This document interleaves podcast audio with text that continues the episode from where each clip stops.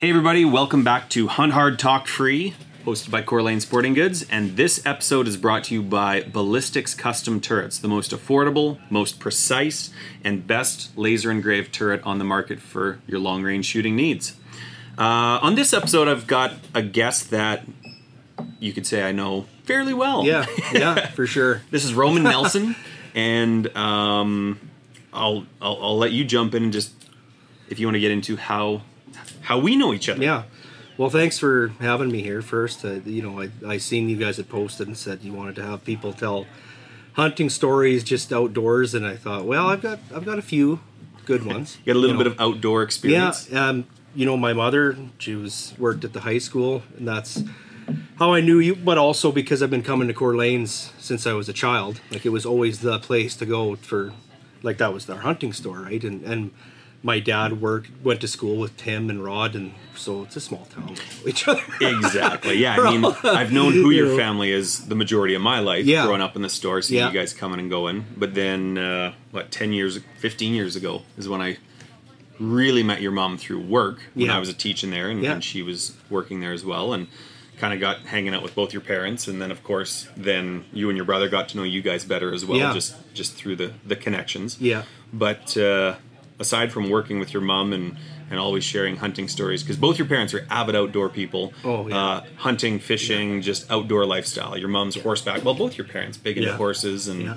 and if you name it they're they're doing it and they've been doing it since you guys were knee high to a grasshopper Well, yeah. taking you into the back country snowmobiling in minus 30 degree weather in silver sands like the, the stories that both your parents would Oh tell me yeah, yeah. That was that was interesting for sure. I mean, it, it. You know what though? It's it's so relative because I grew up that way. I didn't really think any like too much about it. I guess like it was kind of That was life. just that's what you did. Yeah. we had to get out of there. If we didn't have enough food for any for another three days, like we probably you know we would have been okay, but it was getting dicey, and it could have gotten colder. You know, when well let's talk about that Well, let's start with oh, tell, so- me, tell me a story how old were when you I I would have been I probably about eight years old at that point, maybe nine, because I started riding my own snowmobile in there when I was nine. So we had an old 340 Yamaha Ovation, and, Yeah. and uh, so I, I probably was probably eight or something like that. And uh, we went into Silver Sands. My dad was working for Horst Minderman, who owned the outfit uh, that had those cabins, the five cabins. And at that point, they were being utilized, so they were in great shape. Uh, Randy Bedell was in there. You know, they had their they packed horses in there every year, and you could still hunt grizzlies. And of course, that Yep. was like giant moose and like the, you know, and, and caribou. You still could hunt caribou in some of those regions yeah uh, things like that. So it was a lush and, and it was a playground. It was beautiful. So we'd go in in the winter during winter break for school.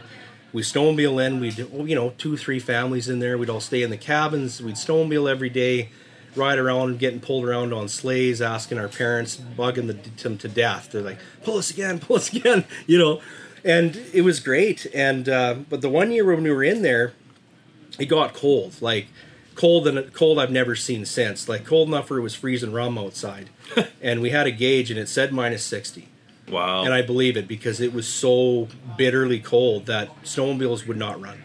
so when you went in couldn't. it would have been minus 20 Oh, minus not even. Oh, No, it was probably minus five, ten. Like it was temperate. Like you start getting up higher, it's actually usually pretty nice. And, Yeah. and you drop into that nice valley where the cabins are. It was always, it would get a little colder, but most of the time it was nothing. yeah compared to that. And you know, when you're a kid, you don't you, you notice we're in there a little longer than normal. Like we were supposed to go back these this day, well we can't because it's too cold. We can't get the snowmobiles running. Well, we don't have any other way of heating them up either. No So my dad, you know, my uncle Walt, Randy, they're all trying to get the machines going, trying what they can. They can't, but it was also too cold to ride out for kids. yep And uh, so you'd be freezing your fingers you'd be oh, freezing your cheeks Yeah, like and it's not a short ride in there. It takes no it's on, I Oh, mean, man. the new sleds you can mock in there in probably half an hour. but the cabins would they be 20 25k Oh, at least, yeah, Yeah. for sure. i've been in there quite a few times i've never paid attention to how many and k you wind through the trees, Yep. and Yep. then it's starting. You cross a few creeks, and I mean, it, it's it's awesome riding. So by the end of it, everybody, I could tell, you could see the tension, like with my dad and Randy and everybody, where it was like, hey, we're we're in a situation now. We're like, Yeah. we got to get out of here. minus 60 food's running out yeah, cabin full of little kids. All you know, we're getting bored. Everybody's getting stir crazy. Yeah. You know, I remember they went outside with the 12 gauge and just fired shots off just to you know kill some time and you know who could shoot the defender with a slug in it, and, you know, kind of thing. And Yeah. and uh, so the finally it was starting to warm up. I think it got to about minus 40, and now it's like oh, it's t-shirt weather. So there was some hot water used, and and they built a box. And they filled it full of sleeping bags and put all the littlest kids in there. How many, I- kid, how many kids are we talking? well, it would have been my brother, um, six kids in there probably. Oh, wow. And this is being pulled by a 1980 something Everest snowmobile, like a 503 fan. Yeah. You know, the wide track, 16 Yeah. wide. And so we start going out of there, and I'm riding with my mom on a, like a Formula 500 snowmobile, same engine, 503. And I'm cold too. Like we can tell, and like the machines are starting to knock, like, you know, twin cylinder, all of a sudden one carb would start to freeze off, and it was just, blah, it would sound like a tundra. And you're trying to climb up out of the trees Yeah. you know, we, we made it out, and the kids were all thought it was great because they were warm inside All the bundled know, up in sleeping bag And- boxes. You know, we got back, and and I just remember, you know, fire. You know, the trucks wouldn't start for a bit, but Silver Sands Lodge was open then still. Yeah. So we all went in there and had some lunch, and you know, the guy helped us, and we had tarps and Herman Nelsons and stuff like that, get the trucks going, and and got out of there. But I think about it now, there was no. I, I'm sure you could have got sat. I think there were sat. There were sat phones Yep. then Yep. but nothing nobody had anything like no, that not, they weren't cheap. it, no and they didn't work most of the time Yeah, either batteries did. batteries and, and they signal like it just Yeah. so that was a really fun experience but now i think you know if i was taking my kids in there i don't know if i could it would i would love to and i'm going to Yeah. but i that would always hang heavy in my mind like when we gotta go we gotta go you know Yeah, for It was great, yeah, you know. And I haven't been back there. And I mean, the cabins obviously they stopped guiding out of there, so they start dilapidating things like that. I was Um, in there oh, two seasons ago, Yeah, and yeah, no, they're they're getting pretty run down. Yeah. it, it, it would take it would take a, a crew of guys to fly in for a week to kind the of one the one year right up. we flew in there and or sorry flew in there we, we snowmobiled in, and we get up to the cabin and you can just see stuff everywhere, and the doors ripped off. Grizzly had gotten in the cabin, and this was in December, so he was still like I don't know when he would have done it. It would have been like they must have got a lot of snow because it wasn't a huge amount of time in between. Yeah. But he tore that cabin up. There wasn't really much in there for food, but he went and he bit every single utensil in there forks, knives, spoons. He went in the back, laid on an old mattress, took a big dump in there, just absolutely obliterated the inside, and left. Wow. Um, so we had a big cleanup, and then of course the doors open. So uh, marten got in there, and he liked to leave his treats everywhere too. yeah. So got the cabins all cleaned out, but uh, just seeing that, like how this wasn't the way he ripped the door off. It it looked like he probably just went like this and just peeled it off. Yeah. You know, and because it wasn't a small door, it was designed to keep bears out. Yeah. And then, so What are, what are your What are your thoughts on being like you spent a lot of time in the outdoors, whether it's back there, whether it's Yeah. in the Peace region, Yeah. And uh, are, do you see lots of grizzly bears? yes, yes and no. Seeing them is one of those things because you don't see them much. You Right. see their sign Yeah. a lot. Yeah. Around here, like growing up in Puggins Mountain, we'd always see grizzly tracks in the spring in certain areas, but it was kind of like they're moving from where they were denning, probably down in the creeks, and then moving up in a little higher elevation, like up into the Puggins, and then heading back towards the Colebrook and Yeah. basically the Murray, right? Yeah. Um, so we didn't see them a lot, but I definitely started seeing more closer to home, and I, and I'm sure logging and industry has something some things to do with it. It's going to stir them up, but at the same time, um, there there's just a lot of feed for them too, Yeah. and they're they're doing well, and they're what competes with a grizzly bear? Nothing. Nothing. Absolutely so nothing. I have definitely seen more the last few years, and I'm talking about the last ten. And it, and you know, and it even kind of coincides with in 2007 when we got that because I I bought an 03 Summit, and I was riding October 15th in the in the pastures in Groundbirch, and there was three and a half feet of snow. Yep. And that year, so many moose died. Like Yeah. they were just got hammered. And it seemed like the that's when the wolf population took off, and grizzlies definitely started doing better. and then they shut the season down. Yep. And it's not like they had a lot of tags they ever gave out anyway. No. And it's not like you just go out and find a grizzly. It wasn't that easy. Like No. it, not a lot of tags were ever really getting filled. Nope. You know, so I started seeing more. And the strangest thing is that I, I was working for a company in Tomslake, and I'd seen one year six grizzlies, and they were all different bears, hanging around in farmland. Yep. You know, eating oats, things like that.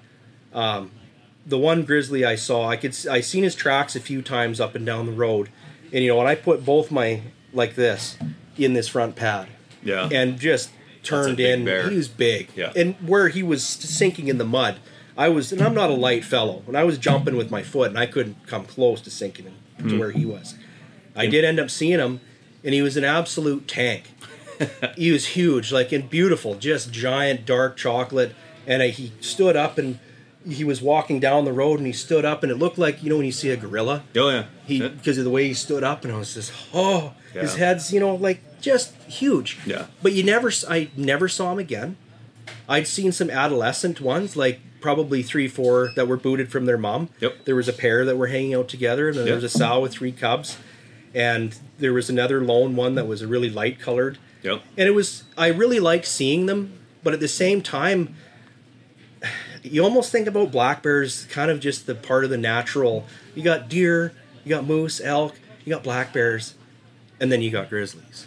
They're the apex. you know, yeah. The apex predator that'll go in and kill off every And black bear. bear I in the area. understand ranchers having issues because they had been having issues with, you know, you're losing a few more calves. I know out in Puggins area, someone had like 20 sheep just destroyed by a grizzly bear, and they they saw him one night do it. Like Yeah. you know, and Tomslake, they're bad too. and yeah, oh yeah, they're they're taking out a lot of critters, and so it puts a lot of these ranchers in a really sticky situation because it's not like these guys want to go out and just whack bears. Like No. that's not the case nope. but when it's your your livelihood and it's always that balance where it's like someone was telling me the other day on the ministry of forests or something website that there's no grizzlies in this area around dawson creek like this chunk of the Peace there's none and i thought that's a pretty poor thing to put on your website because that's Yeah. not true you know it's just people not if you don't see one they don't exist well that, that's not the case so i i is I, I want grizzlies to be here because they're incredible animals. They're part of the environment. They need to be here to keep the balance. But when they start doing too well in an area or they're moving into farmland, that's a big problem because these bears aren't get. If you go from Tomslake, it's all nothing but bush all the way to Tumbler. Yep. They don't have to be there. It's just easier. So they do learn to come in, and then that causes a problem. And unfortunately, even like for our conservation officers, we don't have enough No. to actually patrol and help people with things like that. No. You know, you have there's like three to patrol a giant area. area. Yeah. and how do they keep up? And and it's, I know that there is illegal activities that go on, and and people make mistakes, and that happens too. But um, just the general like trapping bears, relocating bears. They've shown with grizzlies that you can't even relocate them because they'll come right back. Yep. They're, they can smell so well, Yeah. and I they've got to know where they're at. Like they must know something else, or they can feel something. And if they've slaughtered amazing. a whole farm of sheep, yeah, they now have a taste for it. Well, that was an easy meal. That was easy. a fattening meal. That was great. Easy. They're stuck in a pen. Yeah. And they're and sheep are dumb. Like Yep. there's not like they know we've bred them to be that way. It's not, we want them to be docile. Yep. We want them for a thing. It, it's- we've done that to cows, like cattle. Yep. It's the same thing. So they're kind of just sitting there like fish in a barrel, really. you know, sheep in a pen. So it's it's definitely. Uh, I've seen more grizzlies, and I've definitely seen more in the areas that I hunt the last, I would say, five years. And I'm not sitting. I'm not talking about like seeing some smaller, like mature bears, big bears. Yep. And I've, you know, I've had some run-ins with black bears, and I've, you know, I had one really close call, and it was all my fault. I can talk about that a little bit Sure. uh, this is kind of what wanted me to come in here too. And I lived in Chetwynd. Um, I was in as an area where you couldn't hunt with a rifle, but you can hunt with a bow. And I thought, well, it's great. Maybe something will come through here. One night, my wife says, "There's a, there's a big black bear in the backyard." I'm like, oh, and I'm thinking everybody sees a black bear. They're like, "That's a big black bear." Bears are so incredibly hard to judge. Yeah. I find like Yeah. you got to have reference somehow Yeah. because everyone sees a black bear because they're just so black, and you're like, oh, there's-" and you're like, oh no, it's, it's not even as big as me. That's a five and a half footer. But I, Six I look out the window and I'm like, oh boy, you know, this is a seven foot plus bear. This is a big, big, and this is in the spring. He's rutted, like you can tell, he's the king of the ring. He's Yeah. rutted right up. And so I grab my bow and I'm like, this is amazing. I'm going to get this bear like 30 yards in my backyard. in your yard. Yeah, perfect. so he's he's in the backyard and, and he kind of there's a there's a trail that followed the fence line.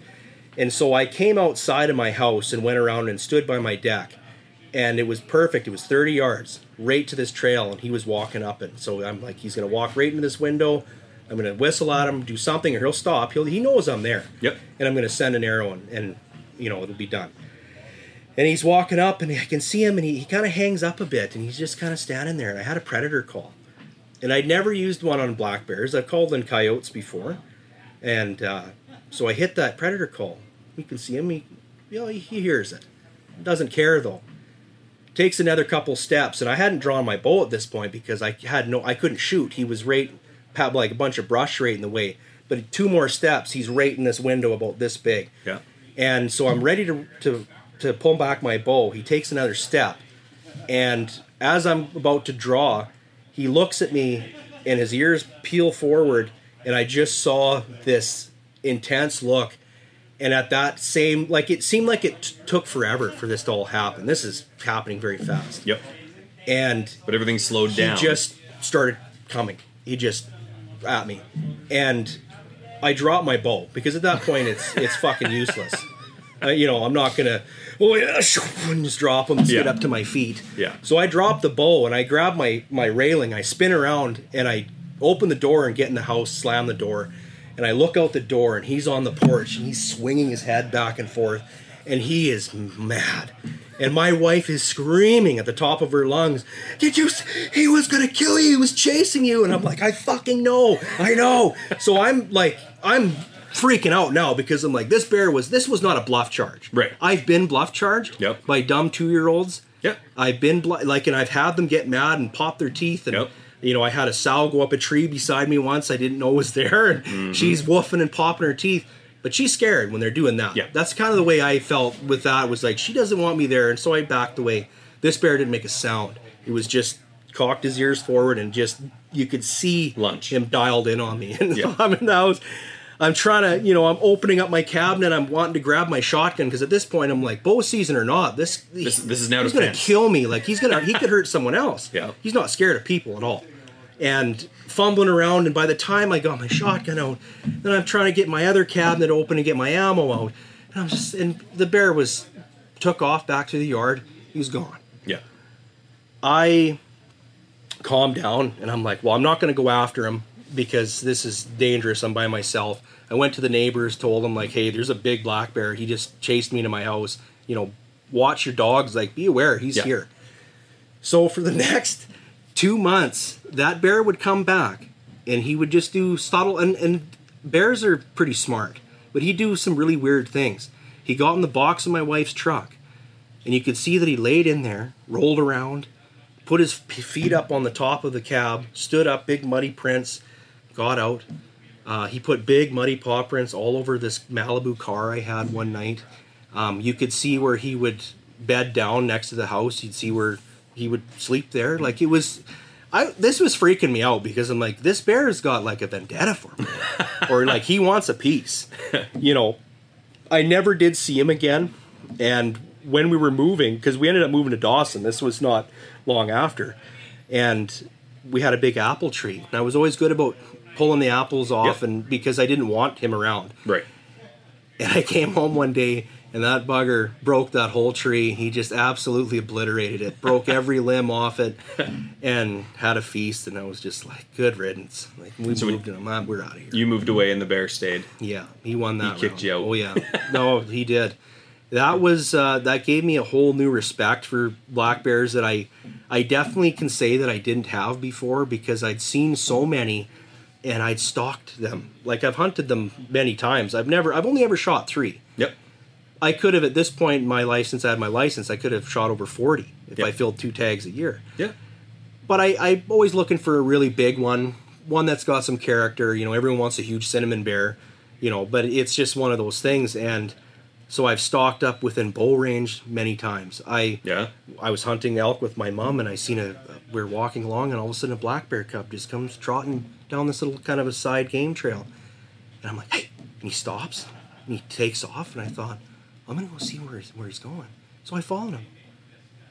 I All the way back to his followed mother. him. Yeah, and, and, and, you know I watched, and I and I could see the sow, and she was about 40 yards, and and she caught wind, and she looked and saw me, and just gone, like they're gone, like a shot. Yep. So I was started feeling pretty ballsy where it was like, well, you know, black bears do charge people, they do attack people. It does happen.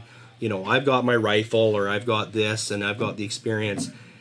And after that happened, I understood really well that like you you really don't know. You can understand a certain amount of behavior, you think. You know, Yep. you can watch bears and you can see when they're like, acting aggressive or they're scared or whatever Um, but I, it made a whole new respect where it's like you think you've got it under control until it's not under control. Yeah.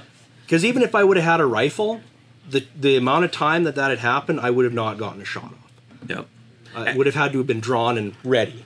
And that's that's the same thing that both Robbie Austin, who was in here for one of our first podcasts, and Jeremy both said. And Jeremy is a big um, supporter of using bear spray and having bear spray close because he's like Yeah, he would not have been able to raise a gun at that grizzly that chewed him up. And Rob Robbie did raise his gun up, and he got still. one shot off. Suppose he thinks into her, Mhm. and a second shot off at arm's length, stretched out as she's coming at him as he's Yeah. pushing away and pulled the trigger. Yeah. Doesn't know if he hit her, Yeah. but had bear spray been accessible, and that that was what Jeremy said is.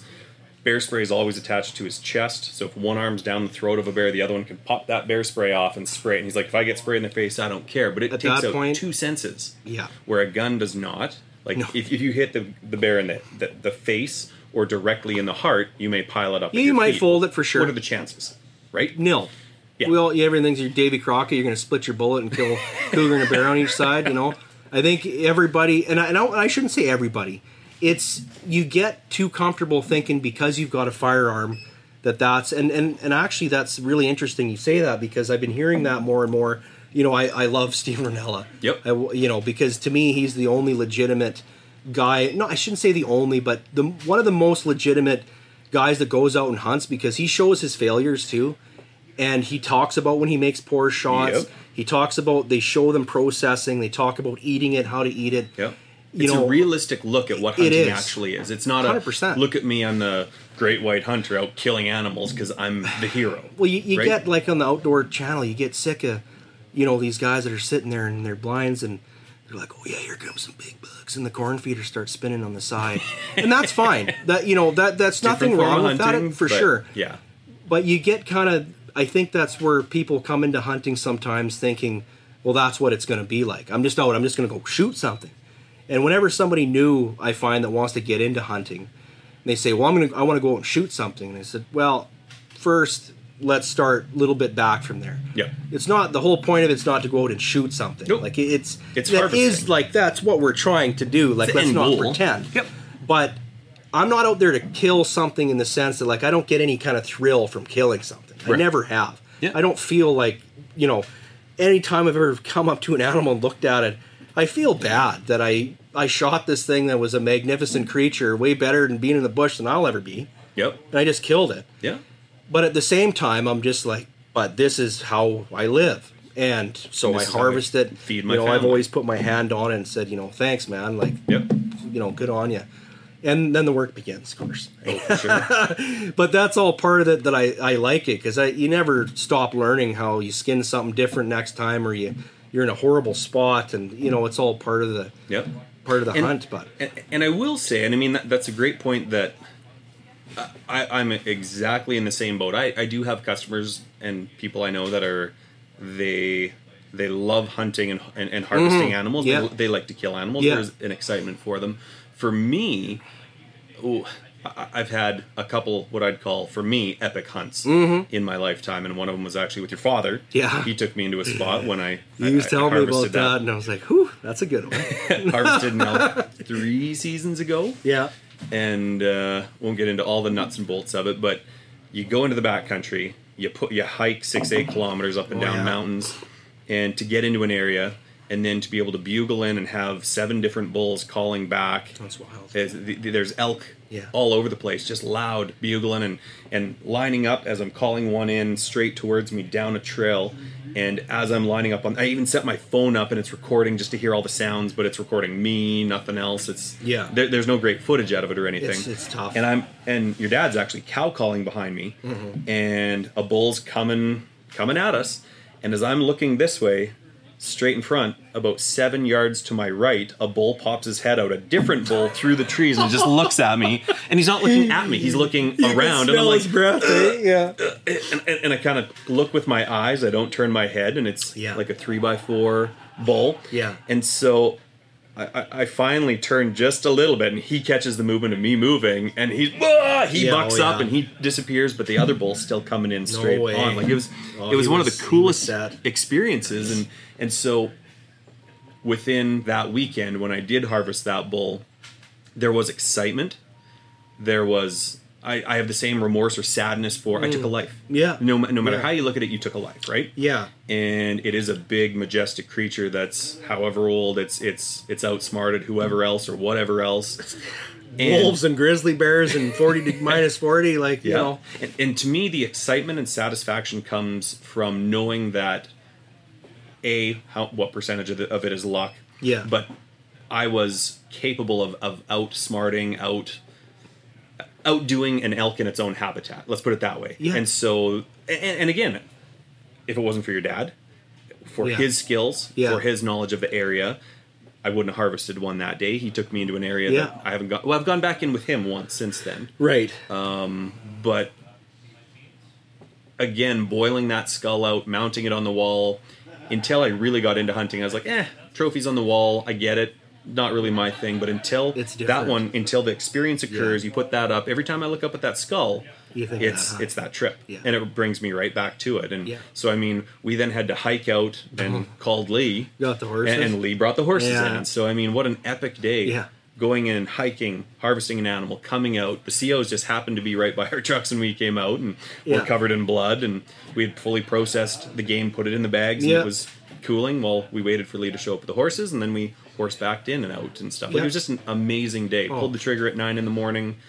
Got back with the horses and the game at seven thirty that evening. Like it was a full Oh, day yeah, adventure. It was, it was awesome. And so I mean, there's excitement, but there is remorse, and there's there's such a roller coaster of emotions. It is. and every hunt is different. Yeah. I've never had It's- the same experience. The it's same, heavy. It's Yeah. heavy. It really is, and, and that's where um, I think with a lot of people, I I don't discourage people from hunting. I think it it's natural. We all want to hunt. We all want to be we're animals. We we want to be animals. You know. Yeah. Um, But I I really encourage people to you know you should go with somebody first. Yep. You don't need to pull the trigger to feel excited about Nope. hunting. And if that's the only exciting part, maybe you shouldn't be hunting. you know, maybe you should just be shooting at targets. Like, Yeah. you know what I mean? It's Yeah. it's so I I do say like, you know, come out and see it because I'll tell you what. You can watch somebody that you think, you know, they hold themselves at pretty high regard. They're they're pretty tough. And you start pulling the guts out of a moose and that smell, all that blood hits you, and all that. It's a, it's an overpowering smell. It's still every time I'm just like, oh, jeez. You know, you get in The there, heavy copper It's that heavy, taste. yeah, Yeah. You can taste it almost. Yep. And that turns people green real quick, especially like especially if it's a bad shot. If the guts are punctured, Oh, now you got frank. that. Yeah. and then you're trying to get it out of there as quick as you can, and Yeah. blood's pouring all over you, and, and all those things, and and but you know, I, I think for a lot of people, start with small game. Yep. You know, if you can go out and you can shoot a rough grouse, and you know, take it apart and and eat it and do everything with that, and you're still okay with that after you've killed it, pulled its guts out, got covered in its blood Yep. prepared it and ate it and that still tastes good and that's a great thing then you can be a hunter. You know what i mean? I think work your way you up. should be Yeah. because you know a lot of people i actually uh, uh, somebody i know was talking about uh, you know can i get some elk meat from you? I'm like well yeah sure i got some left and i said do you ever think about going out hunting? And like no i wasn't raised that way. And i'm like hold on. What do you mean? What does that mean? Well I, I just wouldn't go out and kill something i said well you eat meat though yeah and i said so you're okay with someone else killing it right You hire a contract Yeah. killer Well, to yeah. do the dirty work. i'm like well i said and that's fine but it's you, you don't. That's not how you say it. Yeah. But I was raised like that. I'm a brutal killer, and that makes you're- me inherently bad, or Yeah. you're better than me. And it's like I had to see all the heaviness of everything that went on, from pulling the trigger to you know. My dad told me if you ever stop shaking when you see something, and stop because then it's not exciting anymore. Then what you know? What are you doing? Yep. I still get that same like the elk I got last year was it was an it was an amazing hunt because I I dialed in my rifle. I got some work done to it here. I had to get the scope moved back. I had to get a Picatinny. Is that how you say it? Picatinny. Yeah. Picatinny rail. I never know if I'm saying it right. Put on it so I could move my scope back because it was just a little far forward and and it's a Savage, so it's got that giant action that's three feet long on Yep. it. And uh, you know, calling and, and it was in an area we'd gone before and it was kind of set up similar. I'd shot an elk kind of the same way before. Called and you could hear him act, you know, that I love when you hear the the very distinct drop and high and but this was like a ooh, just like that.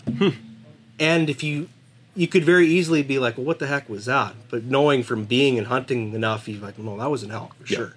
We get down and there's a fence line, an old fence line, and elk seem to really like barriers. They really like things like that because they won't cross it. They would never cross that, calling them. But Hmm. if you got in there to the pocket where they were at, they would come up to it. They'd never cross. It was a weird. It was just a natural, Yeah. not natural, but a barrier for him kind of. So I got lined up and we did some more calling, and then you could hear him kind of going back and forth. And like, ah, it could be a spike bull. You never know, right? You, you know, but probably not. And then I get lined up. I'm on a poplar tree. And I'm like, Dad, I'm like, hey, I'm going to go back and do our thing. Yeah. And I'm waiting. And all of a sudden I see him. He comes trotting down this trail. I'm like, oh, there he is. And I'm of looking at my binoculars. and I'm like, oh, yeah, he's a 5 by 5 Perfect. So I get my 338 and I'm lined up and, and I'm watching him and he keeps coming and he stops at about 120 yards and I'm like, oh, he's gonna bust me. And he's facing. And you could tell he started, he kind of looked over this way, looked back this way, and you know, he could, dad's still calling. He can't see what's going on. He kind of, he's, he was interested, but then he looked again and I'm like, oh, he's gonna go. He's gonna go Yeah. And I didn't want to take the shot, and I thought, I'm like, I don't want to shoot face on because I there's there's a lot that can go wrong. Yeah. there. It's a good shot if it's a good shot, I guess, right? Yeah, I've, I've harvested one. It was a little three by three bull. Yeah. and it, and it was at 25 yards. Yeah. and I lucked out because I went in through the brisket. Yeah. and it actually deflected and went oh. up, and so Perfect. It, went heart, lung, spine. but Can't ask for a better shot than that. a little to the left or to the right, and now it's missing the vitals. You blow their shoulder off. Yeah. And they can run on three legs faster than any person can ever run, you know. but I, I lined up on him and I just I felt this and, and maybe it's just getting older. I felt this really big wave of calm all of a sudden and I'm like, no, I this I can make this shot. And I lined up and pulled the trigger and you could just hear it whack. And he lurched back and went 20 feet and just hit the dirt. Yeah. And my dad comes running out, and you know how excited my dad gets. and he's like, I didn't even hear the shot. He said, All I heard was the sound of that bullet hitting that bull. Yeah.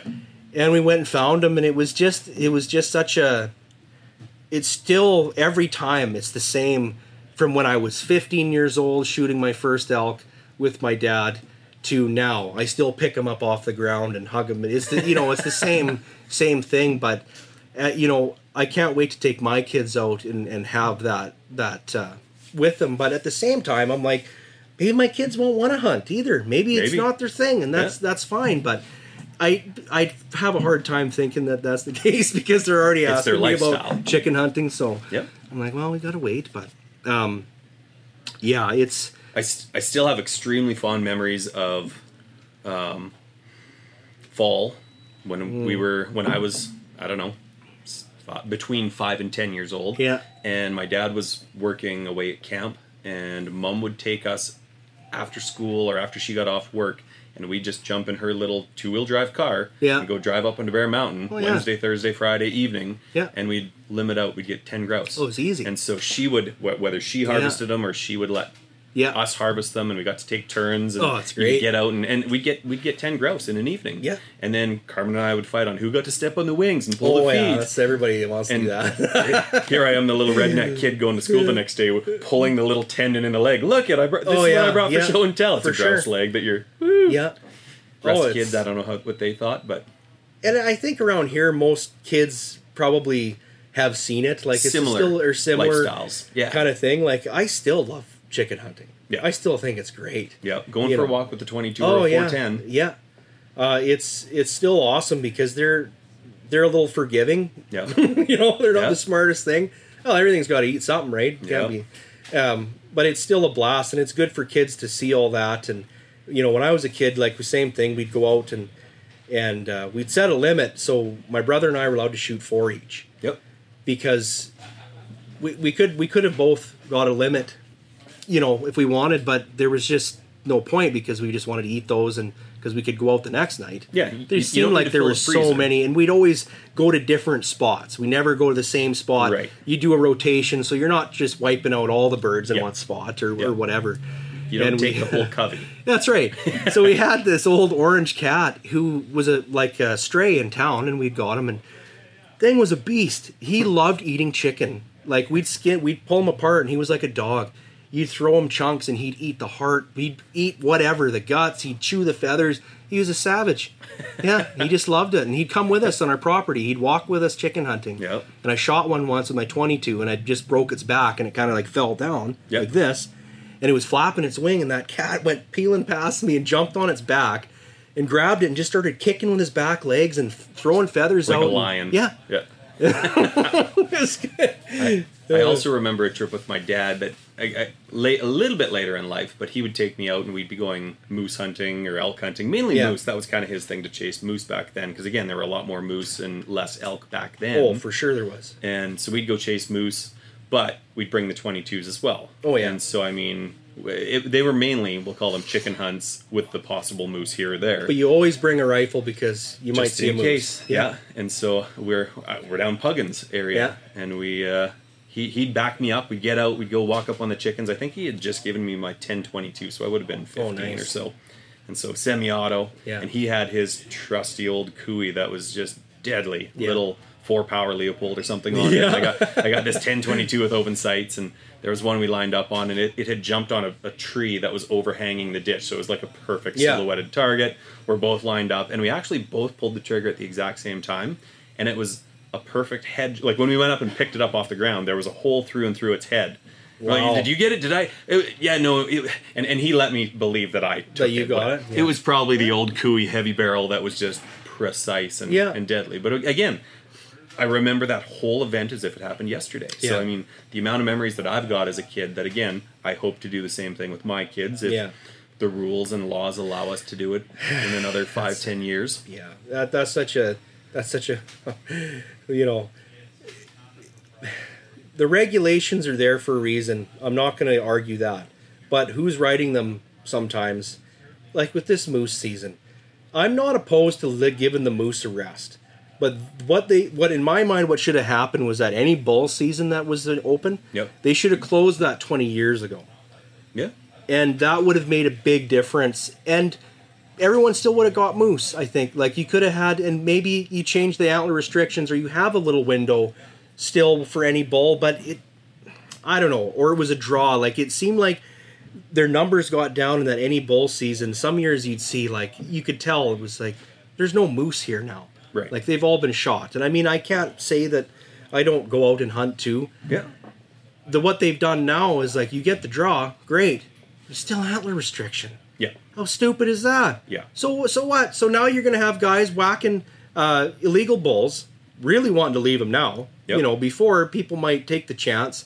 You know, you don't want a moose to go to waste. Like at least No. call the CO and say, you know, moose are incredibly hard to identify. I find to to count points on a moose is tough. Oh yeah, because Oh, you're, you're not, their head a you're not ten bit. feet from them. No. and you're trying to look at brow tines or ten points overall Or on one 10 side. points. And when you're looking at one side, is it taller than it is wide? Have they been rounded off? Have they been like? That's There's right. so many mature bull likely is not going to have nice points up top. He's probably going to only have eight. Yeah, and, well, and that's where I'd, I'd kind of, uh, debate you on the fact that mm-hmm. I'm I'm okay with any bull. Yeah. for the fact that there are massive bulls that'll never have three brow tine Right. because it's not in their genetics. Right.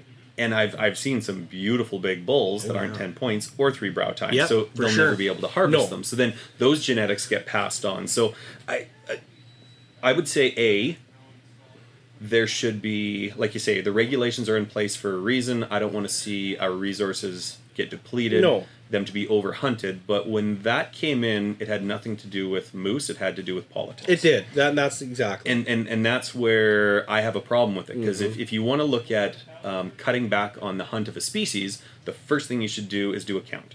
And a count Yes. is only is, is close, right?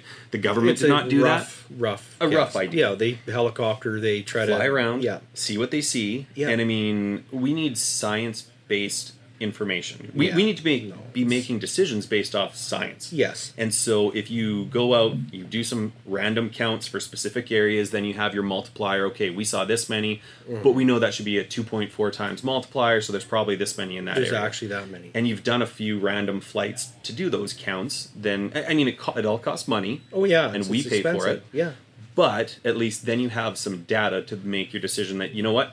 Uh, I, I want to say, well, I will say, the Wild Sheep Society did a count after the moose closure occurred, Mm-hmm. and they figured, and, and don't quote me on these numbers because I don't have them in front of me. There's between, let's say, sixty-five to seventy-five thousand moose in BC. oh, I believe that. and and For sure. and what was reported the previous year for being harvested was less than three percent.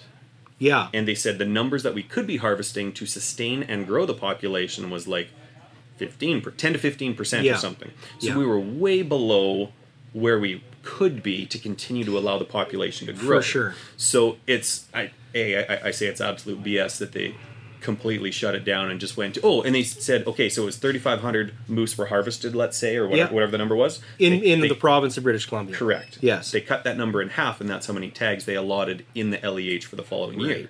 So 1,200, 1,300, whatever it ends up Yeah. being, Yeah. 1,500, 16, that's all the tags. Yeah. So Not everyone's had to do not everyone's science. gonna no. And yeah, a lot of people won't fill those won't fill tags. those tags because now and this is and, and it's interesting you talk about with the two point thing so this is where too they i think like alberta's lottery system where you get your draw you go out and shoot a bull moose mm-hmm. i agree with that Yep. i think because what we've done in this area is we've now destroyed those genetics because you could only shoot a tripalm bull moose Yep.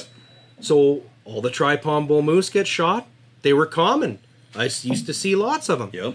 now it's just like with a three point mule deer buck. I was going to say, rewind You the clock You just got on the deer. the two, and they likely don't have ten, and so that bull's going to keep breeding because he's still a mature big bull moose. Yep.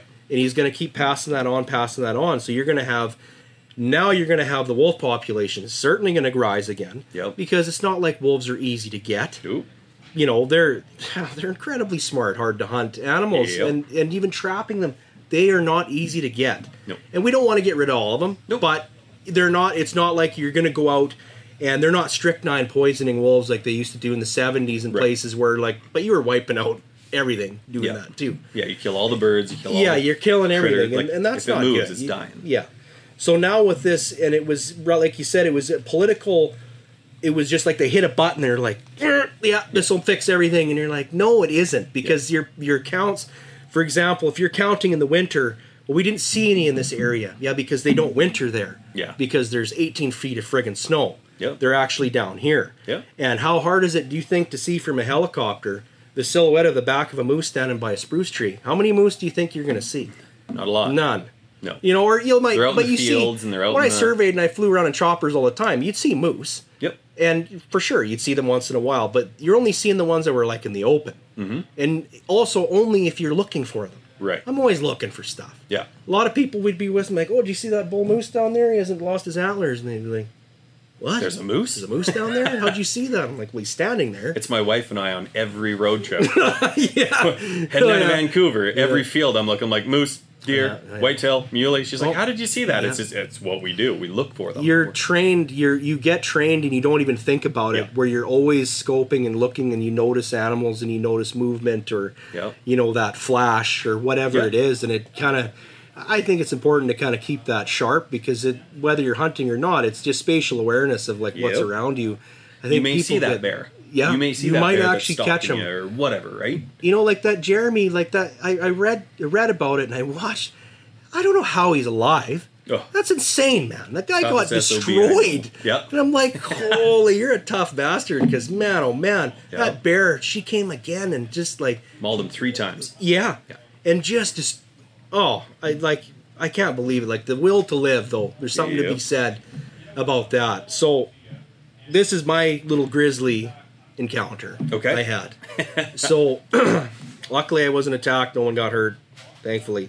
Thank So, we went up to an unknown location. I, I, I just don't want to say it because I just. I'm That's- that I'm that guy. Yeah. I hate that guy, but I'm Yeah, that but guy. that's every You hunter know? that walks Yeah. through the doors of this store. I, I want you to earn it. If you're gonna go up, Yeah. I don't have a problem with you going there, but you got to earn it. Like I, you know, like I did a lot of research. You talk to some, hear some stories. Like that was kind of what got it started. Was the stories of like this area. Zipper Lip Creek. Yeah, oh, yeah, Yeah, that's it. It's perfect. I've been there. Yeah, it's beautiful. Yeah. so myself and a couple of my buddies, three other friends of mine, we were, you know, we're like, we're gonna go to this. We looked on the map. We're like, we can drive pretty close, can take the quads. We can set up our camp here, you know, and and we're just gonna walk the river. We're just gonna walk up and down the river. And we're gonna fish. And we're gonna, you know. And it was a year just like this, hot, dry. The, it was July fifteenth. That's also kind of why I wanted to come in here because it's it's very similar year. Yeah, You know, July 21st today. But yeah, I mean, it's in that kind of zone when we were there. Yeah. And so we got up there, and first day we're looking and, and just beautiful. The water's low, crystal clear. I'm like, this is going to be amazing. So we get our camp set up kind of close to the river. And first day we start walking down the river, seeing grizzly tracks. Seen a couple of sets that were really big. And my buddies are like, you know, they the one, you know, they didn't have as much outdoor experience as I did for sure. Like even just looking at tracks and being able to tell the difference between this is a grizzly track, this is a black bear track, this is a wolf track, coyote. You know, Right. just being able, and even sometimes it's hard in the mud to tell. Yep. But these were certainly grizzly tracks because you could see, you know, and we had talked about before we got there because I said, look, we're going into grizzly country here. This is that's probably all we're going to see. There might be black bears, but this is high elevation. These are this is grizzly country through and through. yeah, So nobody's going to be a hero, John Wayne in it. If we see a bear, I'm the one who will make the decision on, you know, do we? And and I said the biggest thing is that if we see a grizzly, we're going to leave his spa- space. Yep. We're not going to push him. We're not going to. It's not a black bear that cross, you know, that crossed the creek in front of us because whatever. We'll just keep walking. And even then, you know, that's that was still at that time when I was kind of like worry about them yeah, and we all agreed and i said i'll make that call because i've been around bears and i've had you know uh, hunting experience and they all agreed and so we'd seen lots of grizzly tracks and we go to these pools and we're catching bull trout big just one after another like it was the best fishing i've ever had in my life What creek? Yeah that's right you know one of them i got was 22 pounds like it was Holy. a friggin' pig and this You, was you this know was that all a- fishermen are liars except well, you me. you might and I'm give or not so take a couple pounds there, here and there. But I mean, you know, hold my hand out like this and the tail, I could, like couldn't get my hands around, and it was fishing. just you know slobbering his head Yeah. over like they're. It was a big female. Yeah, So they're charging up the river. That was the perfect timing, right? River was low, lots of. If there was a pool, you could just see them sitting in there like Yeah. sharks. Yeah. And the poor little whitefish would try to get through and just get nailed, right? So we're fishing in there, and, and you know it's all single barbless hooks, so you got to really play it like it's tough because Yep. they'll grab it and they can throw it easy. Mm-hmm. But we caught the first day we are just catching 10, 12 pound bull trout like crazy. It was amazing. So we're we're on cloud nine, like we're just like this place is better than we could have even imagined. And we Yeah. only went like a kilometer down the river in the first two pools. Wow. We were just slaying them like it was nuts. and we probably caught the same one a couple times, but we just did go back in the pool and yeah. get back to camp that night. and we're good about keeping our camp clean. Excuse me. And uh, food was locked in trucks, and you know because it was same. We had the discussion like bear, bear's going to get in our cooler. He'll just eat all of our food. Yeah. And we kept everything. We had a little like burn pile just for garbage, like food garbage, things Yep. like that. We tried to keep scent down, everything. Set up the wall tent. Everything's great. You know, have a couple of wobbly pops that night, maybe a lot.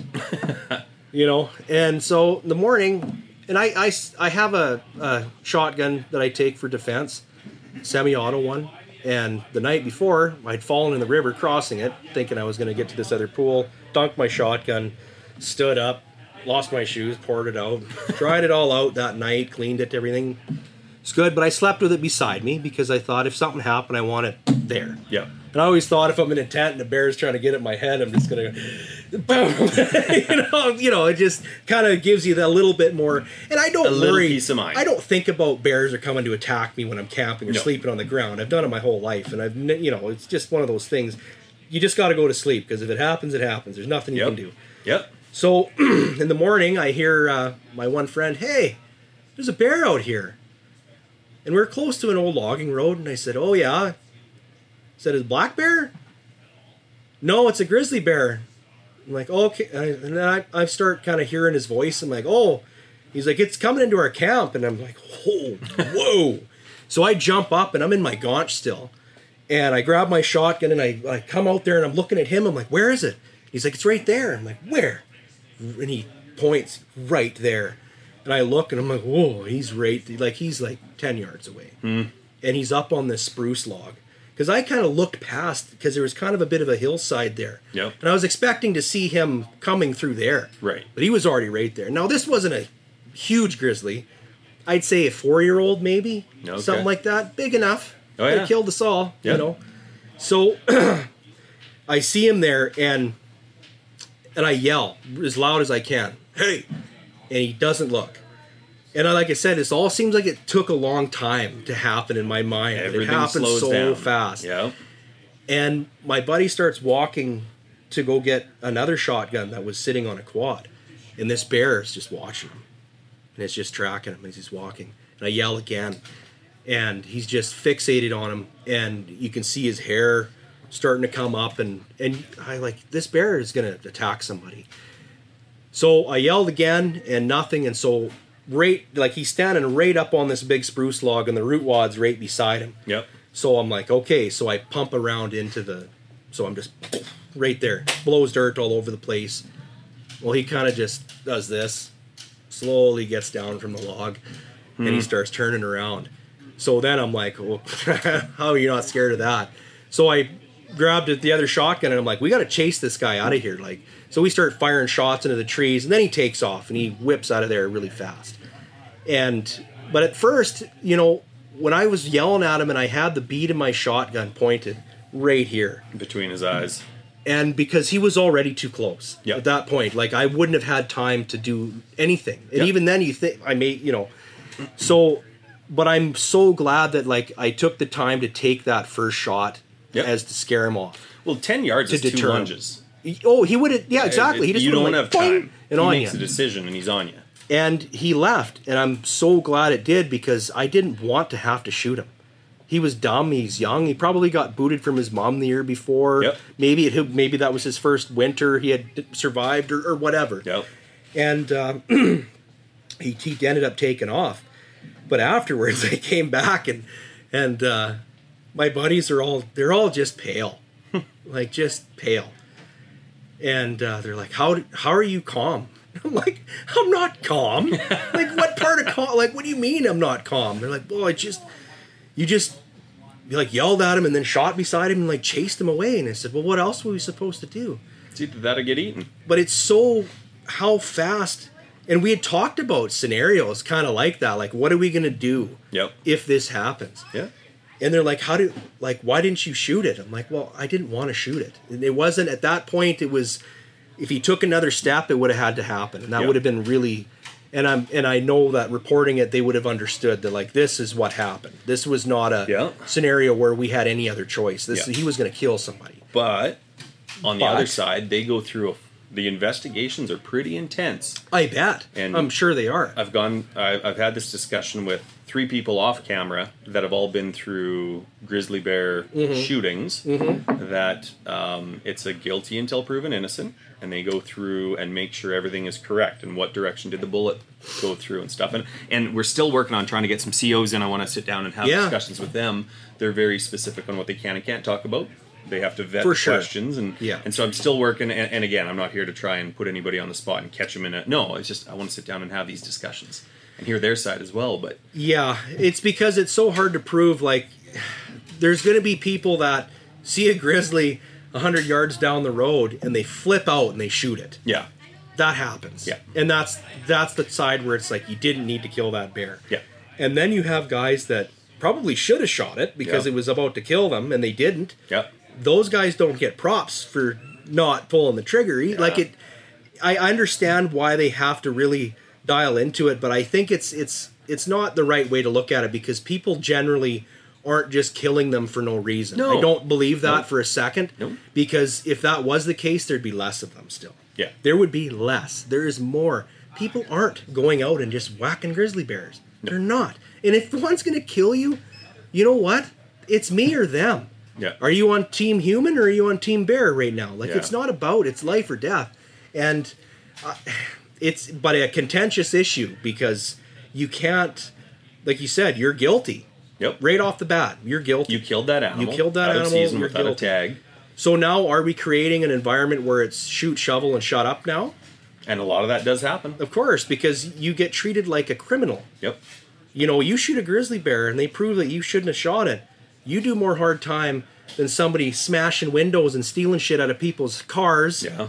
Or houses or Yep. violent offenders Yep. who have like, oh yeah, that guy went to jail because he stabbed some people back in the day, but you know he's okay now. Well, probably not. I had an RCMP You know? officer come in who, darn good guy, um, has been a customer for a long time. Yeah. Mo- moved out of the Peace region, moved elsewhere, Yeah, and he's now dealing with a lot of violent crimes, we'll say, where he's at now, and homicides and that sort of thing. And he's a plainclothes officer. Oh, yeah. And uh, and and he said, um, the the system is so messed up, as, as we all know. It is. The system is. is. is is so backwards right now. But he said the only laws that have any teeth right now are animal offenses. But environmental laws. Yeah, and Yeah. An, animal offe- or environmental animal offenses and motor vehicle violations. Mm-hmm. That's it.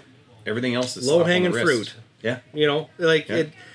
I I'm not like what what happened. You know, I'd seen that. You know, you find somebody that stole from you, and they're you know you kind of feel half bad that somebody people don't generally want to be degenerates. right. You know, some people do. Some people are just okay with being crappy. Yep. It's, a, it's nothing you can do. You know, a lot of the I think a lot of and I mean this isn't early about hunting, but with the system being broken, is that what are we doing? We're not setting up anything to help these people. There's nowhere for them to go. So now we just kind of let them go around and they're doing their thing because they are criminals, because they're trying to survive whatever it is mental health, drug addiction. These are all big, big problems. Yep. But if you were to take these people and rehab doesn't have to be sitting in a room talking about your problem. I don't know. I've never been to a rehab. I'm just, mm-hmm. you know, projecting what you see on TV, whatever, right? Yep. But I, I feel like if you took some of these people and showed them, you know, this is uh, we're going out hunting or we're going to survive in this place for 10 days with minimal food. We need to forage. We need to do that might help a lot of people get through and like feel like maybe you serve a purpose. Like, oh, I could actually go out and do this. Yep. And the other side of it is that now I'm talking now with violent offenders. Let, like, let's bring back the chain gang. We should have these guys out working brutally hard Yeah. And digging ditches and doing that stuff. Because if you're not gonna get with the program and you're hurting innocent people, then you get you have to pay for it. Mm-hmm. Now that doesn't mean sitting in a jail cell becoming more of a criminal and having to deal with all the terrible things that are happening in jail. Yeah. But if you got to work your ass off every day, that also might make you not want to do it again either. Yeah. You know, I mean, there's Yeah. no one solution to it. No. That, that's not the case. But this revolving door Yeah. of some of these guys have been in jail like dozens of times. Yep. That last year, that guy that stabbed all those people on his reserve was a known, very violent, bad guy, Yeah. and they knew it. Yeah. And he's just walking around. So to me, it's like letting a tiger out in a store.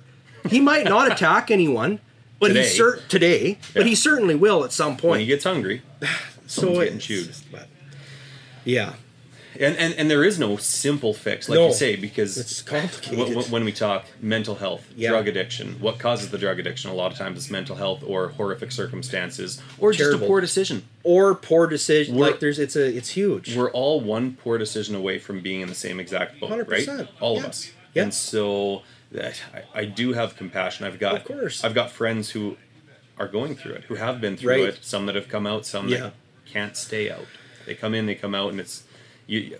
Again, you look at the the history. You look at what started it, what what occurred early on in life for them. What did they go through? And and and there's always a story. There's always Oh, there's it's never just you know I had "Ah, I wanted to get high one day, so I tried I it. just figured I'd smoke some crack and see what happens. Like that's not a thing. Here, it's good for your health. Yeah, it's, it makes you feel great. It's like you said, it, it's such a big issue that can't be solved in one night, one day. Like it's years, but they really aren't doing anything about it. They're padding it. Like it seems like we have all the money in the world for everything else. And I'm not going to say where we're sending a bunch of our money right now.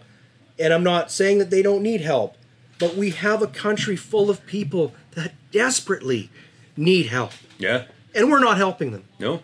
No. And, and- Desperately in our own country need help. and not to push politics one side or the other, but everything that's occurred, and uh, it's happening all across Canada. It's- but I'm going to yeah, focus on. Dawson Creek, as well. It's also happening in the states. Oh, but if we focus on Dawson That Creek, dumpster fire.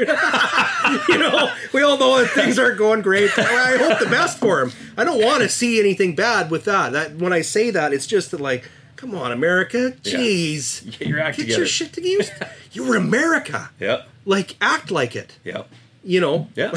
but I mean, the whole we we've now built in Dawson Creek. We're we're in a northern community that gets really cold. We don't really, up until recently, have a crazy homeless population year round. You get the odd transients in the summer. Better be recently- living here on the streets. You better be. We're yeah. talking Jeremy Evans Bear. Oh yeah, we got. Jeremiah Johnson there, you know, playing the guitar out in front of the liquor store. Like, you got to be tough to live here. Yeah, Yeah. but as of now, we've now built. Well, we've got safe injection sites. We've got. We've put up a lot more housing. We've put all these things into place to Mm-hmm. allow them to live here year round. Yes. And so it's brought a lot of crime. It's brought a lot of violence. And I'm not saying we shouldn't have housing for them and that No. sort of thing. But again, what are we doing to help them? Because it's not just they need a roof over their head and a meal, which they do need, Yeah. but Yes. now let's get to the root of the problem.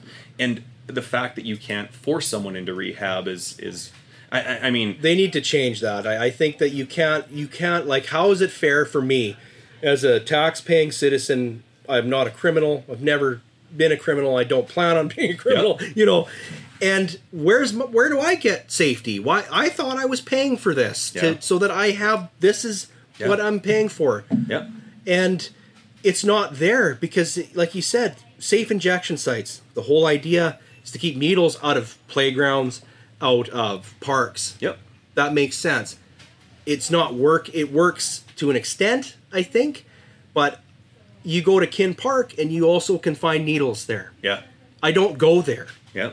I'm afraid to take my kids to parks now. Yeah. And when I do, I walk the whole place. I look on the slides. I look mm-hmm. anywhere because you never know. I know that's paranoid, but now it's it's it's a reality, and I, I just have to do it so that I feel better about it. When there's guys sleeping in Kin Park in the middle of town. That's just it. And they're not just sleeping. No, they're high as they're- a kite. They're, and they're- passed out there. And these are not, and when you're high like like that, these people aren't thinking clearly. Nope. They're maybe not getting enough food. Like they have mental health. These are these can be maybe not, but they could very well be very dangerous very quickly Yep. if someone confronts them. Um, but like you said, it, it- we're we're kind of encouraging them to continue instead of getting them out of it. Like we should be looking at, no, no, we got to get you out of this, man. Yeah. You know, let's get you Whether on the like plane. or Let's not. get you out of here. Yeah. Now all we're doing is like, well, at least there's a place you can go smoke crack now. Yep. Here's a place to stay warm. Yeah, you don't want people to freeze to death. But when I was a kid, you know, we had some uh, some kind of resident bums. I'll call them. That, that's rude, but some old rummies, some guys that you'd see around, and you'd see them lots, right? Yep. But they kind of just lived at the bar, stayed warm. You know, When- they they made it through. When Corlane's was downtown, Yeah. and I was working after after school in Exactly, the seven, eight, Windsor. nine, 10, Yeah, I'd, mom would give me the deposit to walk to the bank, or I'd have to go down and Yeah. pick up new printer supplies from the store down from Tiger Printing and Stationers, Yeah. and so I, I walked that every day I worked. I was going to run around, Never whatever had a thought about it, and would always say hi to them. Yeah. and they'd always be friendly and cordial, and oh hey hey have, have a good day. These are, and these are just people. Yep. Yeah. yeah, and it's just they've made some poor choices, but they were harmless, and and we also were on the tail end of a generation of a lot of guys that were in the big war and guys that were in some real heavy battles and and you know people that fought in world war ii we didn't know anything about ptsd and even if they they knew it was a thing but it was kind of like well suck it up Yeah. princess get back to work you know and uh but it was a different time and what those guys did and what those guys seen. Like I have family members that fought in World War II, and a couple of them that aren't here. Well, because they, they would be ancient by now, but that but took their life because they saw things that you can't ever forget or get over. Yeah. You know, I, and some people are, and it's not, and I don't think that makes you weak. I think it's some of that was just like too much. Yeah. And there was no help. So there was a lot of people that were drunks because they, and we still see it with with veterans where they're numb the pain. to numb that pain and Yeah. we expect them to go there and do that and then they come back and we're like oh look at you you're a mess and it's like you don't know What the horrible shit these guys went through or saw Yeah. or have been part of we have no you know my my wife's uh, gra- uh, grandfather fought in world war ii and he was in a brigade that at the end went and hunted nazis down Oh wow. yeah, like this guy was, Was he a American decorated Canadian? Okay. he was a decorated man, Yeah. and he never talked about the war. Yeah. He wouldn't, didn't even want to hardly say a word. At towards the end, he did a little more, but you could tell it wasn't something he wanted to talk about. Yeah. So, but now, you know, those guys aren't really around anymore because that was so long ago. Yep. But now it's like, have we lost our like? It's like a blue heeler. Do they? Do we just need something to do? Is that what's? Is that what's happening?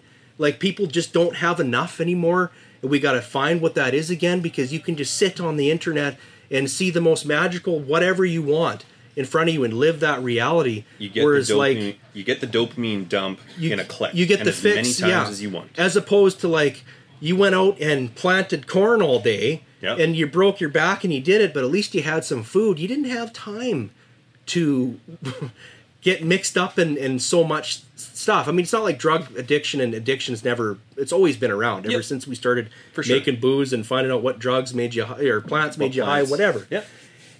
But I just yeah, it's it's very strange when I drive down. You know, I drove past the Orion and, and I looked and there's just people on the street that were really like doing the old zombie pose, like they were Yeah. wrecked. And my kids are looking, and my daughter asked me, "What's wrong with those people?"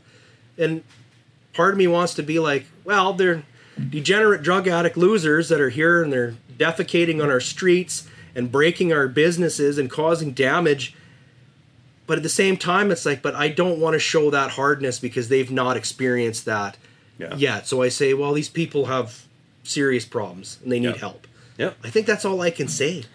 You I- know, I, would fully agree that, that that's all we can do is, and we have to show compassion. Yeah. And we have to teach our youth, and you and I both have quite young kids. yeah, I'm. I'm not going to sugarcoat it for them. No. I'll explain what's Yeah. happening and just keep it very simple and and, and talk about it with compassion. And that's kind of all we can do, and let them know that these people need help. And, Yeah.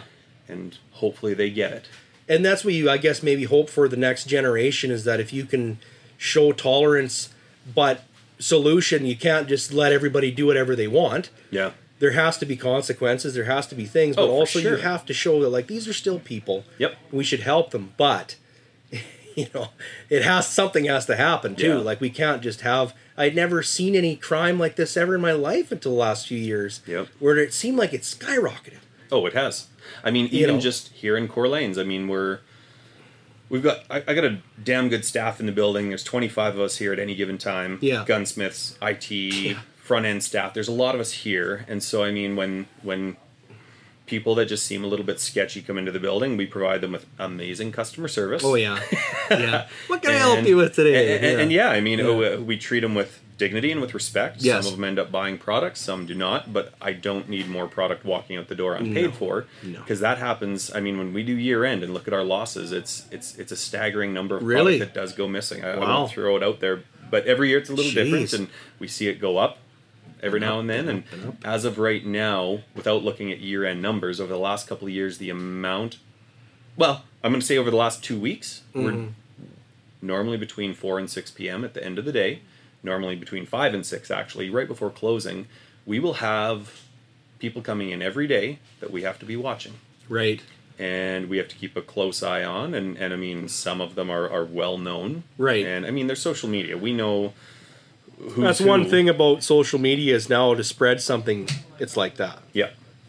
And so, I mean, we're, we're aware of, of some of these individuals, but I, I'm not going to say it's every day, but it sure is way more rampant than it used to be. Oh, it's you know like I I seen the the vigilante group in Dawson. I don't know who these people are, and I'm not going to this. So this guy that was an alleged child predator, the father side of me is like, yeah, you should have thrown him in the creek too. Yeah. You know, because it's like if you're an alleged, you've done something. You don't just get told like someone doesn't just randomly come up and be like, "Oh yeah, by the way, that guy's a pedophile." No, Yeah. no, this guy did something. They kicked him out of Grande Prairie, and then it blows up in the speculation of what's this, what's this, and so this guy got beat up and whatever happened, Pepper sprayed, pepper sprayed. beat with a pipe, and then driven over by the sounds of it by a so vigilante group. is this guy? So say this guy is a pedophile, then he deserved that in my mind. Like maybe this will be the thing that like he's never going to do it again. Maybe that's his one chance because that's what people used to do. Yep. You know, back in the day when someone had a touchy uncle, they took him out somewhere and beat the living shit out of him. and they didn't do it again. And if they did, well, maybe, well, where'd Uncle go? I don't know. They must have moved. A you know, hike. Eh, you- just a, just an example. Like Right. uh, it's Yeah, yeah. just, Yeah. But it's also like these guys got to be careful because if you kill somebody, you're a, you've committed manslaughter now. Now Yep. you're a criminal. Yep. These are not. I don't think that these are bad guys doing this, and I understand because we don't have enough RCMP. Mm-hmm. They're tied up with rampant drug use and just that, and so you have people with pride that want to take care and protect their properties, protect their kids, and they're doing something. And not all we see is things like Marvel movies, all these things about being a hero, going out and protecting, and and that's great. But beating people and pepper spraying them isn't right and it's not wrong you know depending on what it is because if i if you legitimately knew or especially if you knew this guy did that Yeah. it'd be really hard not to Yeah. you know but i just worry for these guys it's just like make sure you you know don't i just would hate to see some guys that are just really trying to do the right thing get thrown Well- in jail for something that really was an accident And, and and I would say when I first read that, and, and again, it was all over Facebook for how many days of, Yeah. of him being followed within the Peace region. Oh, he- boom, boom, boom. He was in another spot. Someone was posting. Here's his picture. He's on Yeah. this hill. And when he got attacked, somebody had just posted his car is parked here and he's walking. Hmm. And so I mean, like it was it was you. He couldn't hide from it. No. being in the Peace region, and the father in me would fully agree. Like if that was my kid, I would lose my mind. Oh, yeah. over it, right. yeah On the flip side, better hope What- i don't find you well, yeah. yeah. But on the flip side, what if it's an accusation without any That's exactly- like exactly. What if I'm a, a pissed off ex-wife and I and, and I just post on Facebook, "Hey, my ex-husband is a pedophile. Is a pedophile. And that happens. It does happen. or he just walked into a yard for whatever other maybe he was trying to steal something and there were kids out playing maybe he was who knows but there's a lot of what ifs That's and exactly. if he wasn't Then um, guilty then holy like that's crap. terrible. Yeah, that's horrible. This poor guy. It's Yeah. just like a homeless guy living in his car, and, and so I, I- I Yeah. look at both sides, and I'm yeah, like, man, exactly. If I, I I understand both sides, and, And it's but that's what makes it tough. Is like you said, this guy might be have done nothing wrong in his life other than some poor decisions Yeah. on finance, whatever it is, and he's living in his car. And I saw that car one day, and I thought, holy man, why would someone spray paint that car? Like, Yeah. like what happened there? And it's because somebody had wrote that. But like you he said, spray painted over. yeah so maybe a pissed off ex-wife or or husband or whatever it was could very easily make that accusation and then it just gets then the sharks come Soci- in on social social, media. media, Yep. and they blood in the water and then it starts spreading so Yeah. that's not right either yeah, so we're, uh, that's for these guys you just I, that's be careful yeah, whoever you are you know what i respect and i think that you're doing a great service to try to protect the community but be careful yeah. I, I've just gone through it in the last week as well. With yeah, I see that. wife's car got rummaged Yeah. through, and so I wanted to know who it was. I found his picture on my That was cameras, fast too. and within within twelve hours, I, I had some words had with him. him, Yeah. and then within another twelve hours, had more words with him. Yeah, because he took off running after the first set of words I had with him.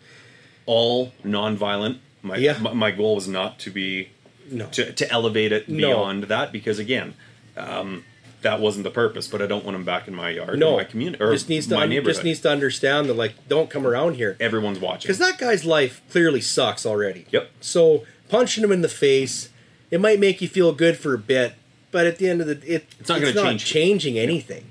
You just you know you just have a sore fist now. Yeah. And, And, when when he you said, know. "Yeah, I, I I can't tell you what I took because I don't know because I hit a bunch of vehicles because I had a debt to pay, and the guy that I owed money to is one bad, one bad dude, and and I had to pay him." Yeah. And I said, "Did Yeah. he do that to your face?" Because he had a two and a half. I saw the picture. here, and he said, "Yep." I said, "I get it." And so when he's like, "Well, Whoa. wh- what do I what do I owe you?" and I said, I, "Nothing," because Yeah. a, I don't know what you took because Yeah. he just rooted through. Yeah, the yeah. There was change. There was all kinds of stuff strewn about. But it was a. Um, I said I don't need you stealing from someone else to pay a debt to me. No. Period. No. I said don't ever step foot in my yard again though. I don't want to see you on my cameras. And I, I left it at that. Yeah. And I've seen him twice today. Yeah. Ran down oh, to yeah. Tim Hortons to grab a quick Yeah. bite of lunch, and he's sitting they're on the curb out front. and but the biggest thing is what is like with a lot of these groups and these guys is you you're, I'm starting to recognize some of them more. Mm-hmm. And I'm very guilty of driving by these guys when they're on their bikes and stuff in my truck and just staring them down. Yeah, yeah. Like that, you know, just so that I and it's not because I think I'm tough and I'm just like trying to scare these guys. What I want them to get from that is The community people are watching watching. you Yeah. and I know who you are. Yeah. And I'm gonna, you know, like pe- people need to, that, and that's gonna help Yeah. with that problem. You know, luckily where I've been, I, I did have my wallet stolen once. Somebody, I didn't lock the vehicle one night. That I don't us. normally have to. I I always do. And one night I didn't, and that's the night. And they stole my wallet. Well, they went down to Husky and tapped every 100 bucks, as much they could. bucks, you know, yeah. I got my money back, Yeah. and we got the surveillance, and you could kind of grainily see why, like, why is it that like security cameras don't see anything, but like a GoPro that's this big is can film in like 4K. Yeah. like it. every security system has you filming with a potato. That's Yeah, it. Here, like we're it- selling you 26 potatoes to put around your property. That's Yeah. what you're filming with. Just it doesn't seem quality. to like the so you couldn't really see who it was and the cops like well you're not gonna get your wallet back Yeah. thanks sherlock Yeah. i figured that you know like and it's not their fault like the rcmp are spread thin and there's you know like grande prairie was talking about getting local police Yep. i think that's a great idea because then that alleviates a lot of pressure from the rcmp you know um, but the citizens have to pay for it. that's And, and so, how much do your taxes go? up? Exactly. And it, there's always give and a take. For we sure. need more, but city like Calgary, they've got their own police. Edmonton. They, they yeah, they Yeah. can though because they're big enough. They're the machine is big enough to support it, Yep. and it's it's good. I look at Dawson Creek and the amount of taxes we pay, and it's like, whew, how much more do we put on, right? Whoo. But that, that's a different discussion. Well, we the last to- time I looked at my assessment, I thought, boy, I don't. I don't see the Okanagan Lake around here, or and you know any nice bodies of water. Yeah. and you know it's the sewer infrastructure and i know they're they're doing repairs and upgrades i'm not i won't go down this rabbit hole too much but what we're paying for taxes we are getting jack shit Yeah. In my opinion. I have a shitty old sidewalk still that was there probably from the 80s or Yeah. before. You know they did up to this point but decided not to do down my street. And you're like why? Just do the just do the whole block. You're still by You know? our old place up around the corner? up on 17th there on yeah. yeah. 92nd. yeah, yeah for sure Not to give away exact locations. Yeah. Sorry. Yeah. Up in that area Uh, somewhere 41628 Yeah, on 90. that's right that's right But uh, w- w- I lived a block s- or two blocks south of there. Right. And when I bought that place as my first place, I paid 7500 bucks the year after I bought it to repave that street. Then my wife bought we were dating at the time, bought the house right by you. Oh, yeah. And we moved up there. Then they paved that street, so we paid 7500 that year to pave Right. that for our Yeah, pay the, yeah, for, for that sure. one. And then when we moved into our house now, well, our, our street's okay, but now Mhm. they've changed the tax, the, Yeah. the, the way the system works that we don't have to pay, you don't have to pay anymore for it. Now we all pay higher taxes. I'm like, damn it, we're paying to pave all of Dawson Creek. now." Mm. Well, and and it's and I'm not I'm not a politician. I don't know the to crunch the numbers on what they're using. And to me, though, I guess is like the city. Our city is barely big enough to be a city, right. and we've got a lot of amenities that are are really great. Yep. You know, and and that's fine, but we're not big enough. We're not expanding enough, and like to have some of these things. So we kind of have to work with what we got. Yeah, and we're what and 12, 12 to fourteen thousand and it hasn't hardly freaking changed in like 30 years. Yeah. It's been like kind of the same. Yeah. But you know, like everybody's mad about the the splash park, and I get it because it is better than nothing. Yep. And I know that like it seems like what had happened was that probably some of the pipes didn't get drained and they broke and it was a big mess and they couldn't use them again. But then they couldn't get anyone to be there uh, to monitor it. And it's like, well, in Fort St. John, it's a button and the kids play. It's a splash park. Mm-hmm. Yeah. No, you know, I know they had when they had Rotary Lake there, and what happened to that girl is awful. It's And- devastating. And for everybody that doesn't know, that's listening, that might not be a Dawson Creek local. Oh, we, yeah. we, we had a swimming pool on Yes. the outskirts of town, an outdoor pool that I remember fondly as That was a kid great. going to Yeah. all the time throughout the summer to go swimming in an outdoor pool that was, let's say, chlorinated or brominated. I don't know what they used. Yeah, for it was But treated. it was a treated outdoor pool. There's a lot of pee in there. It would have been worse. That's what kept things, killed off everything that ever got in there. it- That's what- uh, There's two types of kids in the world: those that pee in the pool and those that lie about peeing in the oh pool. yeah, yeah. hundred percent. But uh, I, I don't. Eight years ago, ten years ago, Yeah, it was. It was a few now. a young girl got stuck in the water intake system and got held under and drowned. She got her foot caught or something had happened, and I mean, like I. Bolts had been pulled out of the Oh, grate yeah. or something, and something had opened Yes. up, and she got stuck in there, and people tried to pull her out, and they weren't successful. Horrible. Absolutely horrific. It just terrifies me as a I parent. yeah, I couldn't imagine the terror, the the feeling like it just make you sick. yeah. Now, and this is not. So they filled it in. Yeah. Let, us so after that, it got shut. It got drained. It got shut down. It got filled in two years ago, and yeah, a yeah. local resident, Kelly uh, Svensson, put her feet to the ground. Did a ton of fundraising. Worked with Brown Social House. She was working for Browns at the time, Yeah. I think, and did a ton of fundraising. And I don't know, hundred thousand dollars, something like that, to build a spray park down Mm-hmm. at this location. Then the infrastructure wasn't there to actually pump the water through it properly, so they Right. dismantled it and put in some pipes that missed. Yes. So now there's a pad with a few mist pipes and a button that you push. Everybody fondly refers to them as the piss sticks. Think, maybe that's just me. I think it's hilarious because, but you know what? It works. The kids went down there. You know, I'm not going to not use it. It's No. go cool off, whatever. Um, but I guess because I'm a Dawson Creek native, I've born and raised here. Fort St. John's kicking our ass. They are very in every way. Yeah. I they've got like there's twenty thousand people though I think in Fort St. John. Yeah, they're bigger Something than to- we are for For sure. sure. Yeah. But their last mayor they had and, and things like they really pushed for a lot of these kinds of things. You know, ah, as much as I I hate to say it, like you know where our old pool used to be. Yep. That would be a really good spot in my mind for a, a splash park. I've always said that. Yeah, you know, Yep. that's just space that's not being utilized. And is our aquatic center, the Kenn Borek, if that's leeching money out of our city to do city things, then we can't have it. Like, I'm not sure how that works, but I, I can't imagine that the amount of people using the Encana Center is paying to keep the lights on in the Encana Center. Yeah, I don't have And any the of the numbers amount of money that they're even getting from Ovintiv, sorry, I can't imagine. Like, that place probably just in natural gas to burn electricity a month is probably thirty thousand dollars. Yeah. You know, and it's not going to be cheap. It's no a big building. So I, I'd like to see it utilized more. Yeah. You know, like and, and we're also coming off the pandemic. Yep. Things are Everything changed shut down. a lot. Yep. And people, a lot of people stayed kind of mole people and stayed inside, and they didn't really. They've realized that well, we don't really have to go anywhere. Yeah. I, you know, for me, it was just like, they're not going to keep me trapped forever. You know, I, I mean, it was a, it was a bad time, but it was, it was harder on my children than it was me. Yeah.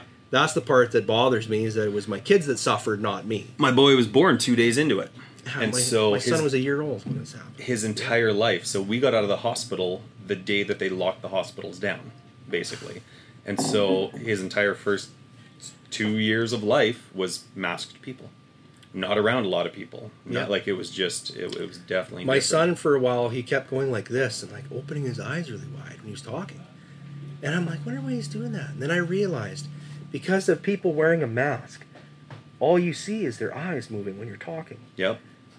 That I was it, it was heartbreaking because it's like I was so happy my kids weren't in, in kindergarten or Yeah. in school. Oh, yeah, that would have been was going down. that was yeah. five year olds were forced to wear the masks in kindergarten. it was so hard to explain to my little kids and like you got to wear the mask and it- you know and, and the way i explained it was like we're just this is to like try to you know if you got a cold or something you don't want to be sneezing this because this can really hurt like grandpa you Yep. know Yep. you know my, my grandpa's 82 years old it, could Yeah. it you know it could have very very easily Yeah. um so it was it was a respect thing for elderly people as i i kind of looked at it in a lot of ways right Yeah.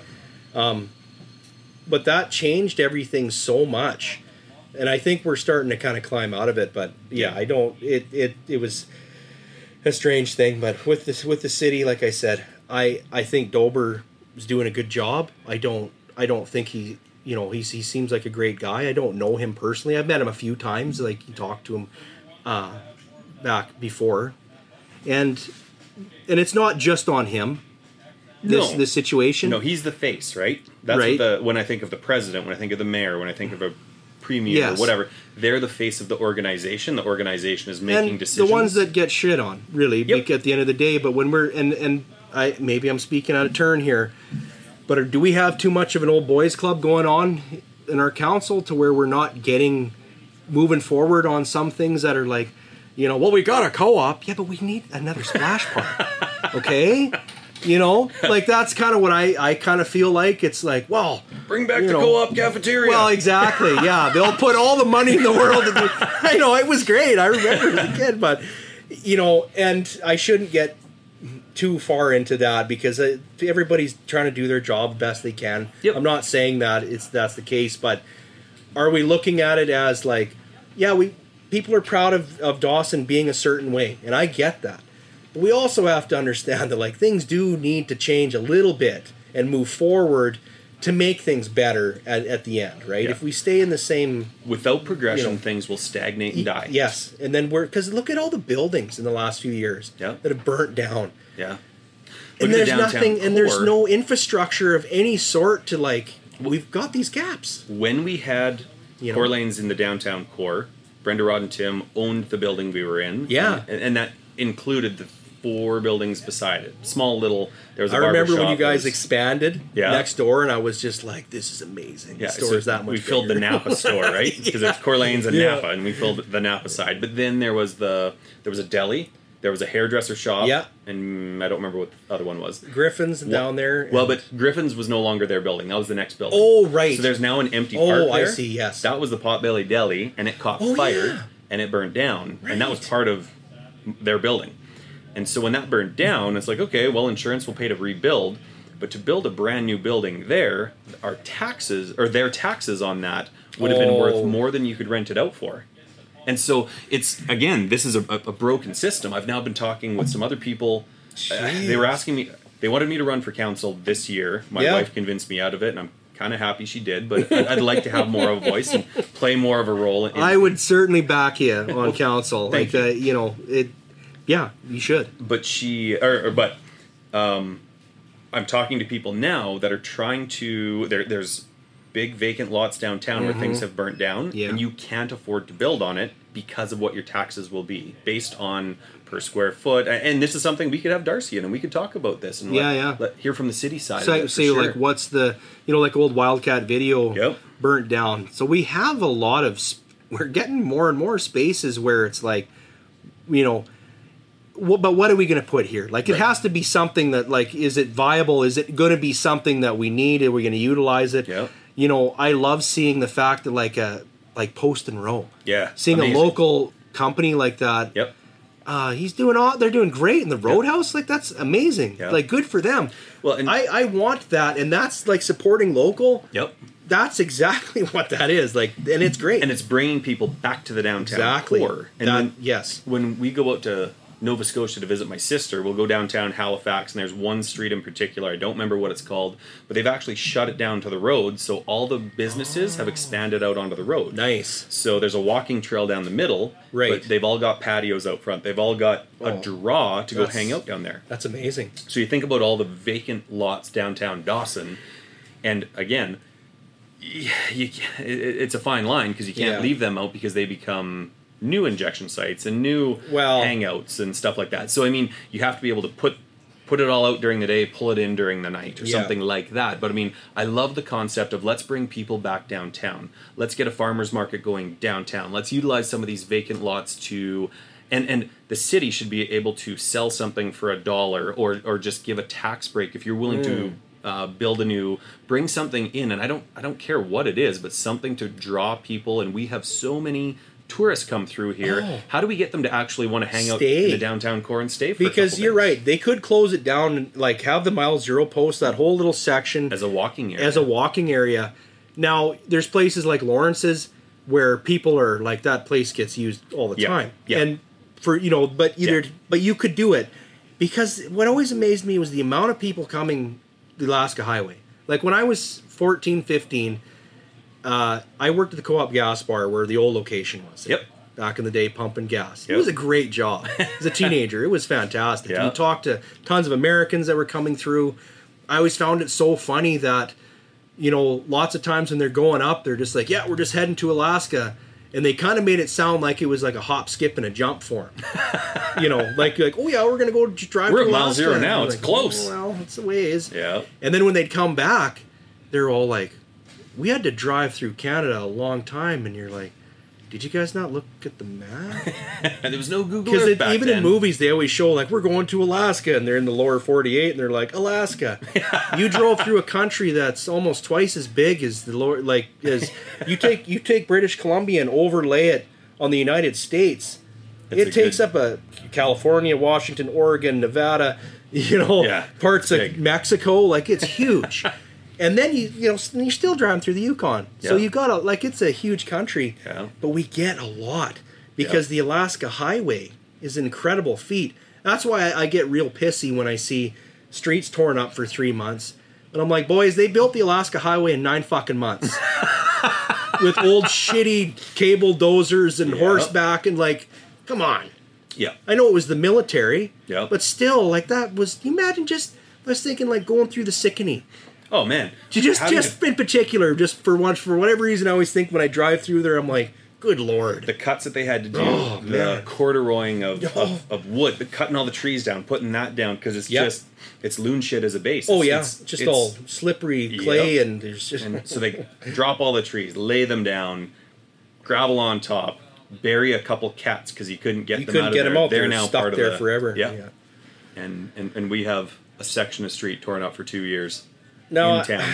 I know that you know. I know that everybody's got to do their thing, and it takes time. And I know, especially like working in a city, there's so much that can go wrong so fast when you're when you're digging and you know exposing old pipe. And some of the old piping we have was put in by the American military that we're still using as water lines. yeah. You know. Yeah. So they they got to be real careful, and I get that. But sometimes I'm just like, come on, guys, you know. And I, I don't know. I went way too down far down the rabbit hole. My bitching about the city. I love I love Dawson Creek. I really do.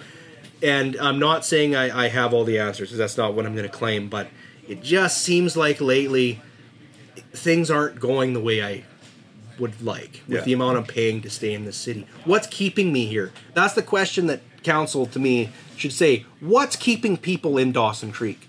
Because you know what? A lot of people, if they get the opportunity, what are they going to do? They're going to move out of town. Mm-hmm. A lot of people want to live in the outdoors. Yep. But also, if it was like way cheaper and you had more, or you paid a lot of tax but you got a lot back, Mm-hmm. then it's worth it. What keeps you here? What resources, what amenities are we getting that's extra? Yep. You know? Good question. And I, at this point, there's not really much keeping me. They, I, you know, I love. I want to move out of town just because I like being out Me in the too. country because I like to be able to take a leak wherever I like, shoot guns off at whatever time I feel necessary. You know, it's one of those things where if I want to go target practice at eight o'clock at night, so what? my my running joke is I want, I want to move to a piece of property big enough that I can walk naked to my hot tub, Yeah. shoot guns from the hot tub, and have nobody complain about either. You know what? I I shot a moose in my underwear, and I'll tell you, it was riveting. You know. I bet And I feel like I, I get what you're saying. Shooting something naked, I feel like is like from the hot tub. yeah, from the hot tub. I was thinking just targets, but I mean, Oh, you could right. ta- take that but you know what? You get a good, you get some elk coming through, something like that. Call them in, eh? Sitting up there. Yeah, it, it and, it, and it's for me. It's because of the outdoors, and it's not like we're far. no. It takes two, you know, five minutes if you want to be out of town, and I've and- shot a deer from within seven minutes of the mile zero Yeah, post. exactly. Yeah.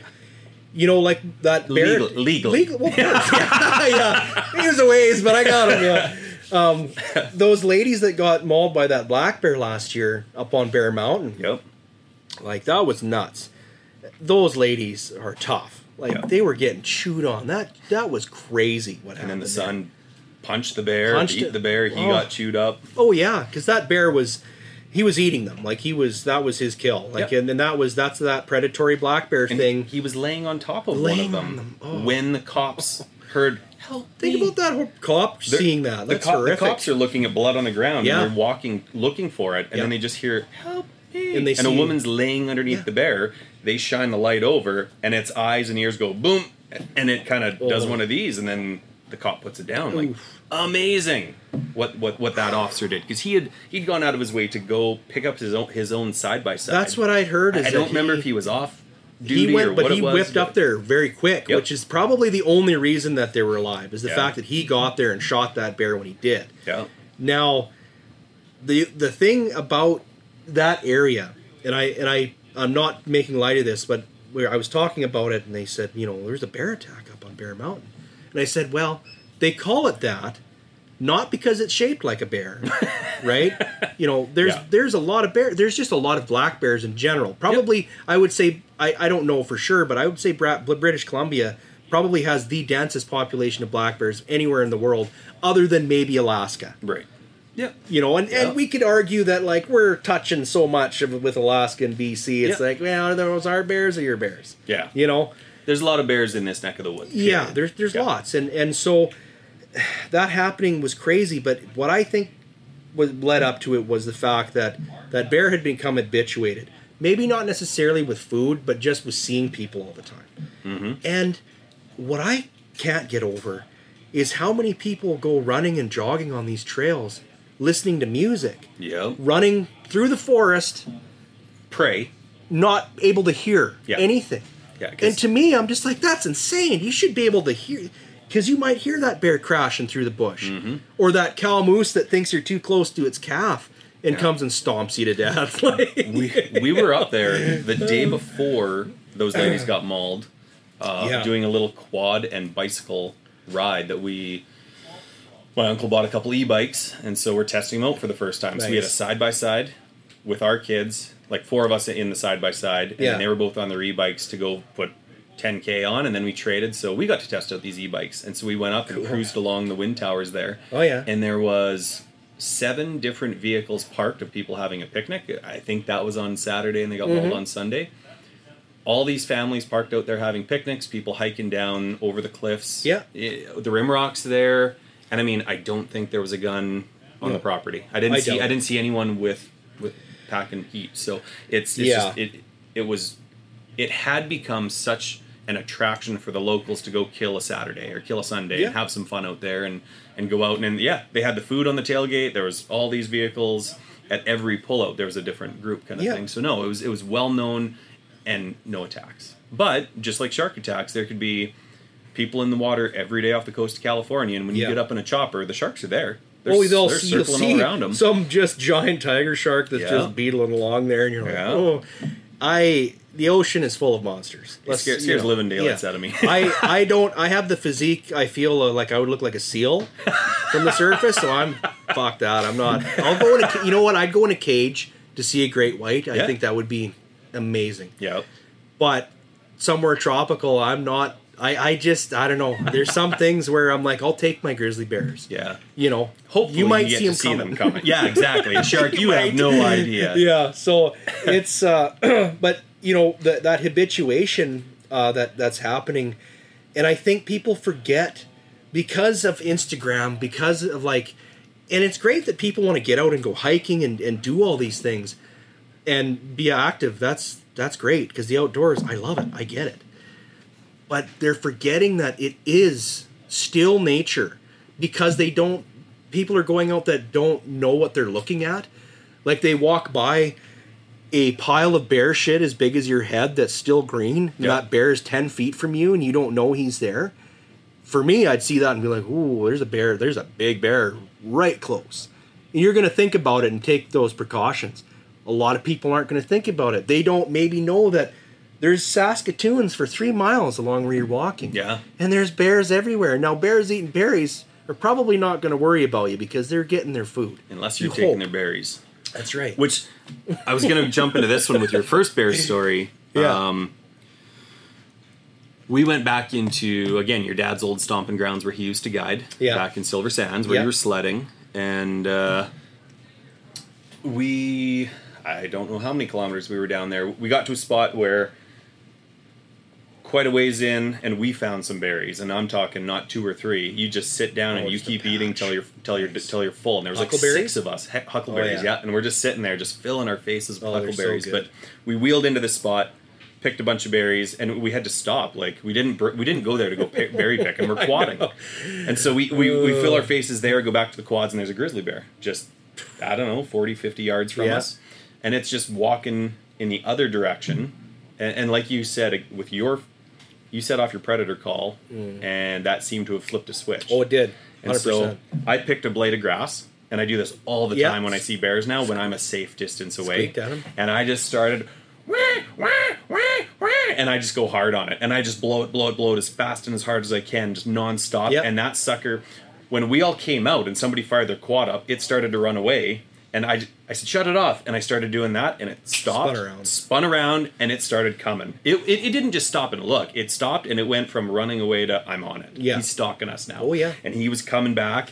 And, and, and then again, fire the bike up, and oh, I got to get out Yeah. of here. And he took off, and then I just blew it again, and he spun around. Now, now we're talking he's 150 to 200 yards away, so I feel comfortable Mm-hmm. Yeah. playing with him. But he's just, yeah, it, it was, it flipped a switch in his brain. Oh, yeah. There's a, there's a squealing mouse, rabbit, whatever over there, and they're like predator. Yeah, they Um, they turn, and then that's where I'd not experienced that with bears before. I'd never even thought about it. Yeah. It was watching some show, and somebody was you know talked about using predator calls for hunting bears. I think it was somewhere in the states. Oh, okay. and they were doing it, and they talked about how it, it worked really well. Yeah. And It'll I- bring him in. And I thought, like, well, yeah, I guess. I mean, why not? Like a squealing moose calf, like they're Yeah. they're predators still. Like they're, Yeah. you know, they and so funny. So after that happened, I thought to myself because I kind of had an I had some nightmares for a couple days where I just kept seeing the look on that bear's face. Yeah. Just its beady little eyes. Yeah. Just staring at me, and I was just so I had you know, but I I'm like I'm not gonna not go back out. Yeah. Like that that's not gonna stop me No. you know, I, it was my fault, hundred percent. I was not prepared for what I had done. I flipped a switch that I Yeah. didn't know what was going to happen, right? And that's that was an experience. It was also uh, being bold, bolder than I should have been, and I'm just Yep. lucky that because if I would have tripped, that bear would have mauled me in front of my wife On your own porch. on my porch, Yeah. and she wouldn't would've- had a gun to quickly. She no, it would have been. It would have been too late by the time she dug it out. Yeah, so I so I go out a couple weeks later with my dad and he wants to see it. He's like, I've never done it either. He's like, I want to see black bear how they react to it. And I'm still a little bit post PATSD, but I'm like, no, this is a good way to get over this because they're not monsters. Right. They're just animals and I I made that mistake. Yeah. So we go out, we go down, we get on this old pipeline, and and uh, we stop and kind of peek over, and oh yeah, there's a black bear. He's feasting on clover right there, and he's probably he's 150 yards away, but he's laying down and he's not looking at us. He's no idea we're there. So we traipse up to about 80 yards and stop, and Dad's like, hit that call, and I'm just like, like you hit the call. I said, I'm gonna have my rifle. So I had my 7 mm 8 and I had it ready. and because I and so he hits the call, and that bear jumped up, turned around, and just started coming towards us. Not not like on a dead run, but on like I would say an animal that's spring loading. Yeah. they're they're Getting winding ready. up, getting ready to Yeah. to jump on something and kill it Yeah. And we had to step out. We, he got up to about 30, 40 yards, and we stepped out of the kind of the where we were hiding, and stopped him. And he still stood there, and we walked backwards all the way back to the rhino, Yeah. and he stood there the entire time staring us down like I was having some salad, and you guys fucked with me, and you're not even anything I can eat. Like he looked mad. Yeah. And- but it just like you said, it's an easy meal. yeah, A wounded animal is an easy meal. Absolutely, and it's a good meal. yeah. And So, So, it, it did get me over it. I'm glad it happened. At the time, I felt like my heart was going to explode, but it was also good because I didn't want to be scared. yeah. You know, I'm always thinking that th- about bears in the sense that they're there. Yep. They can always be there. Keep your wits about you. It's, it's the sights, the smells. Like I find in during hunting that I, I really focus on everything but nothing. Like I'm really just trying to just really listen Yeah. really well. Stop, listen. Something we- smells weird. We all need know. to unplug and reconnect with nature. We need to be balanced. We need to be Yeah. brought back because we are so caught up in technology, digital. Um, you've always got a screen on. Like Mm-hmm. We we as a human species need need to unplug Oh, and get out there and touch the ground. Like go barefoot, walk around barefoot. And- like I don't care what it is. Yeah. We need to reconnect. and edibles that you can find like berries. You know, we pick morel mushrooms in the spring and things like that, and and getting that kind of uh, connection back to it. But you know, you get to where you start being able to smell. and You're like. Oh yeah, there's definitely a bull moose somewhere around here, or, or you find then you find a wallow, or, or whatever it is. Yeah. But you Or know, a bear kill. or a bear. That's Like- that's what I'm trying to smell all the time. is, is is Yep. Rotten, meat. rotten, and that's Yep. as soon as I pick it up. Now in the fall, some of those uh, what are those mushrooms called that we have? Like the Vikings took them ever where they went on their crazy Yep. like raid and they all Yep. took those mushrooms. They fought naked. Do you ever hear about that? Like it's some kind of crazy No, but I wanna look it up it's a- now. but it's a it's an hallucinogen, but it's also a poison. Like it's a very but they rot and they, so you can smell them sometimes and you'll get that Yep. that waft and you're like, What's you're here? like no no no. it's Mushrooms. Yeah. but you know so i just that reminded me because of this one spot. So i, I went with one of my friends out elk hunting um, one evening and it was a good it was a good area. I know there's elk there. Sun's going it's getting lower. We had about 40 minutes of light and i'm like we can walk in here in 10 minutes. Let's get in here. Let's call hard down into this draw. Where there's this creek?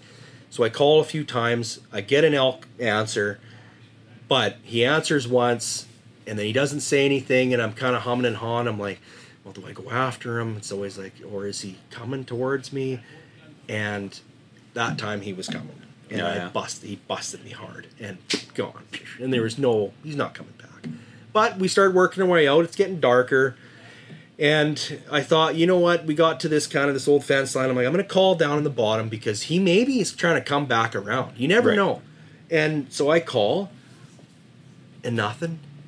And all of a sudden, a wolf howls so close it felt like it was rattling me. Woo, like it just lights up, and then another one and another one. And I look at my buddy, and I'm like, those wolves are close, man. And we start walking out, and you can hear them running around. You can like they're 30, 40 feet, but it's all thick alder, Yeah. and it's getting dark Yep. and you can hear them yipping and talking to each other and howling and like there you could hear them running through the trees you could hear the sh- sh- Yep. and so we're walking and he's like you know he's like wolves don't attack people i'm like not usually but i'm like he thinks we're an elk well i'm like they probably don't think we're an elk at this point Right. but they came in thinking we were Yeah. and a predator is still a predator. I'm like, the the likelihood of getting attacked by wolves, it like hardly ever happens. I'm like, but let's not be a statistic. Yeah. So we we we keep walking, and we're picking up the pace. But I'm like, let's just uh, because I'm kind of.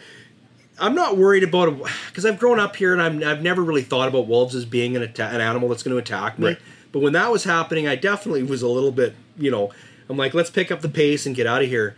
But I'm like, we, nobody, we can't run because if we if somebody started running and fell, Oh, like in yeah. that scenario, that really could trigger something. Yeah. Running again, your prey. your prey. The moment you run with a predator, they go into predator So- mode and you're prey. Yeah, we both have our rifles. We get out of there. We get kind of into a like it kind of breaks out of the trees and into an opening, and there's an old like a fire trail that had been pushed in there, and the quads are you know another fifty meters from there.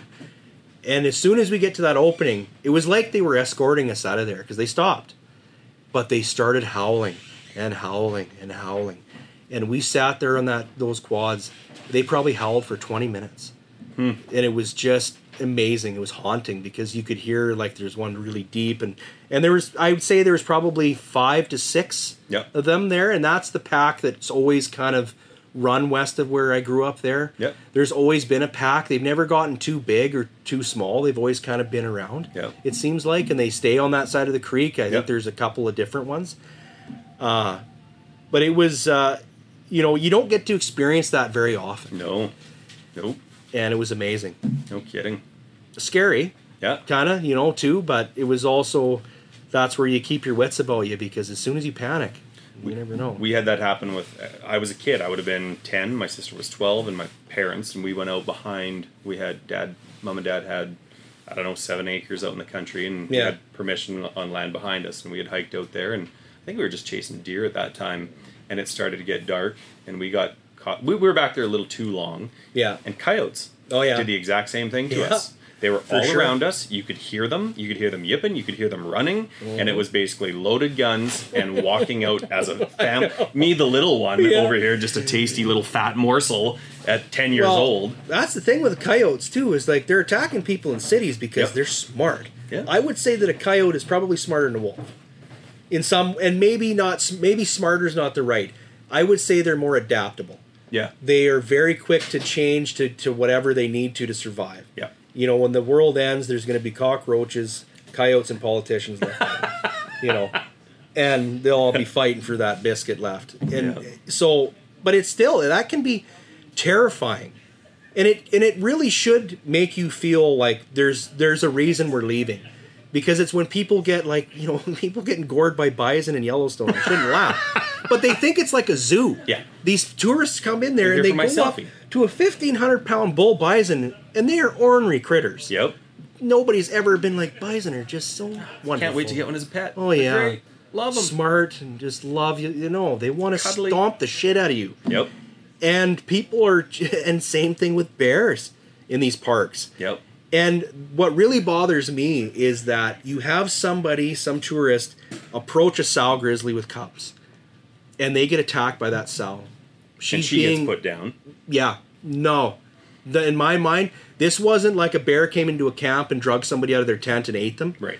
This was a mother bear protecting its babies, the most natural thing of all mam- animals. Yeah. Protecting our young. Yeah, And from an influencer gets- who wants a selfie. Well, yeah. Yeah. So, like, that's not fair. No. That poor, like, I'm not saying that was okay they got attacked, but you did that. Right. So, you know, if anything, you should be punished for it and fined as opposed to shooting that bear. Right. Like she's Yeah. just being a bear. That's what you're being do. a retard. Oh, sorry, I shouldn't say that word. she shouldn't be Cancelled. a dummy. Yeah, sorry. It's just you know what I mean. Don't First be a, and last podcast. Yeah. I know. I'm sorry. shouldn't be a dummy. Yeah. Right. Yeah. Um. Jeez, Louise. I don't know why I said.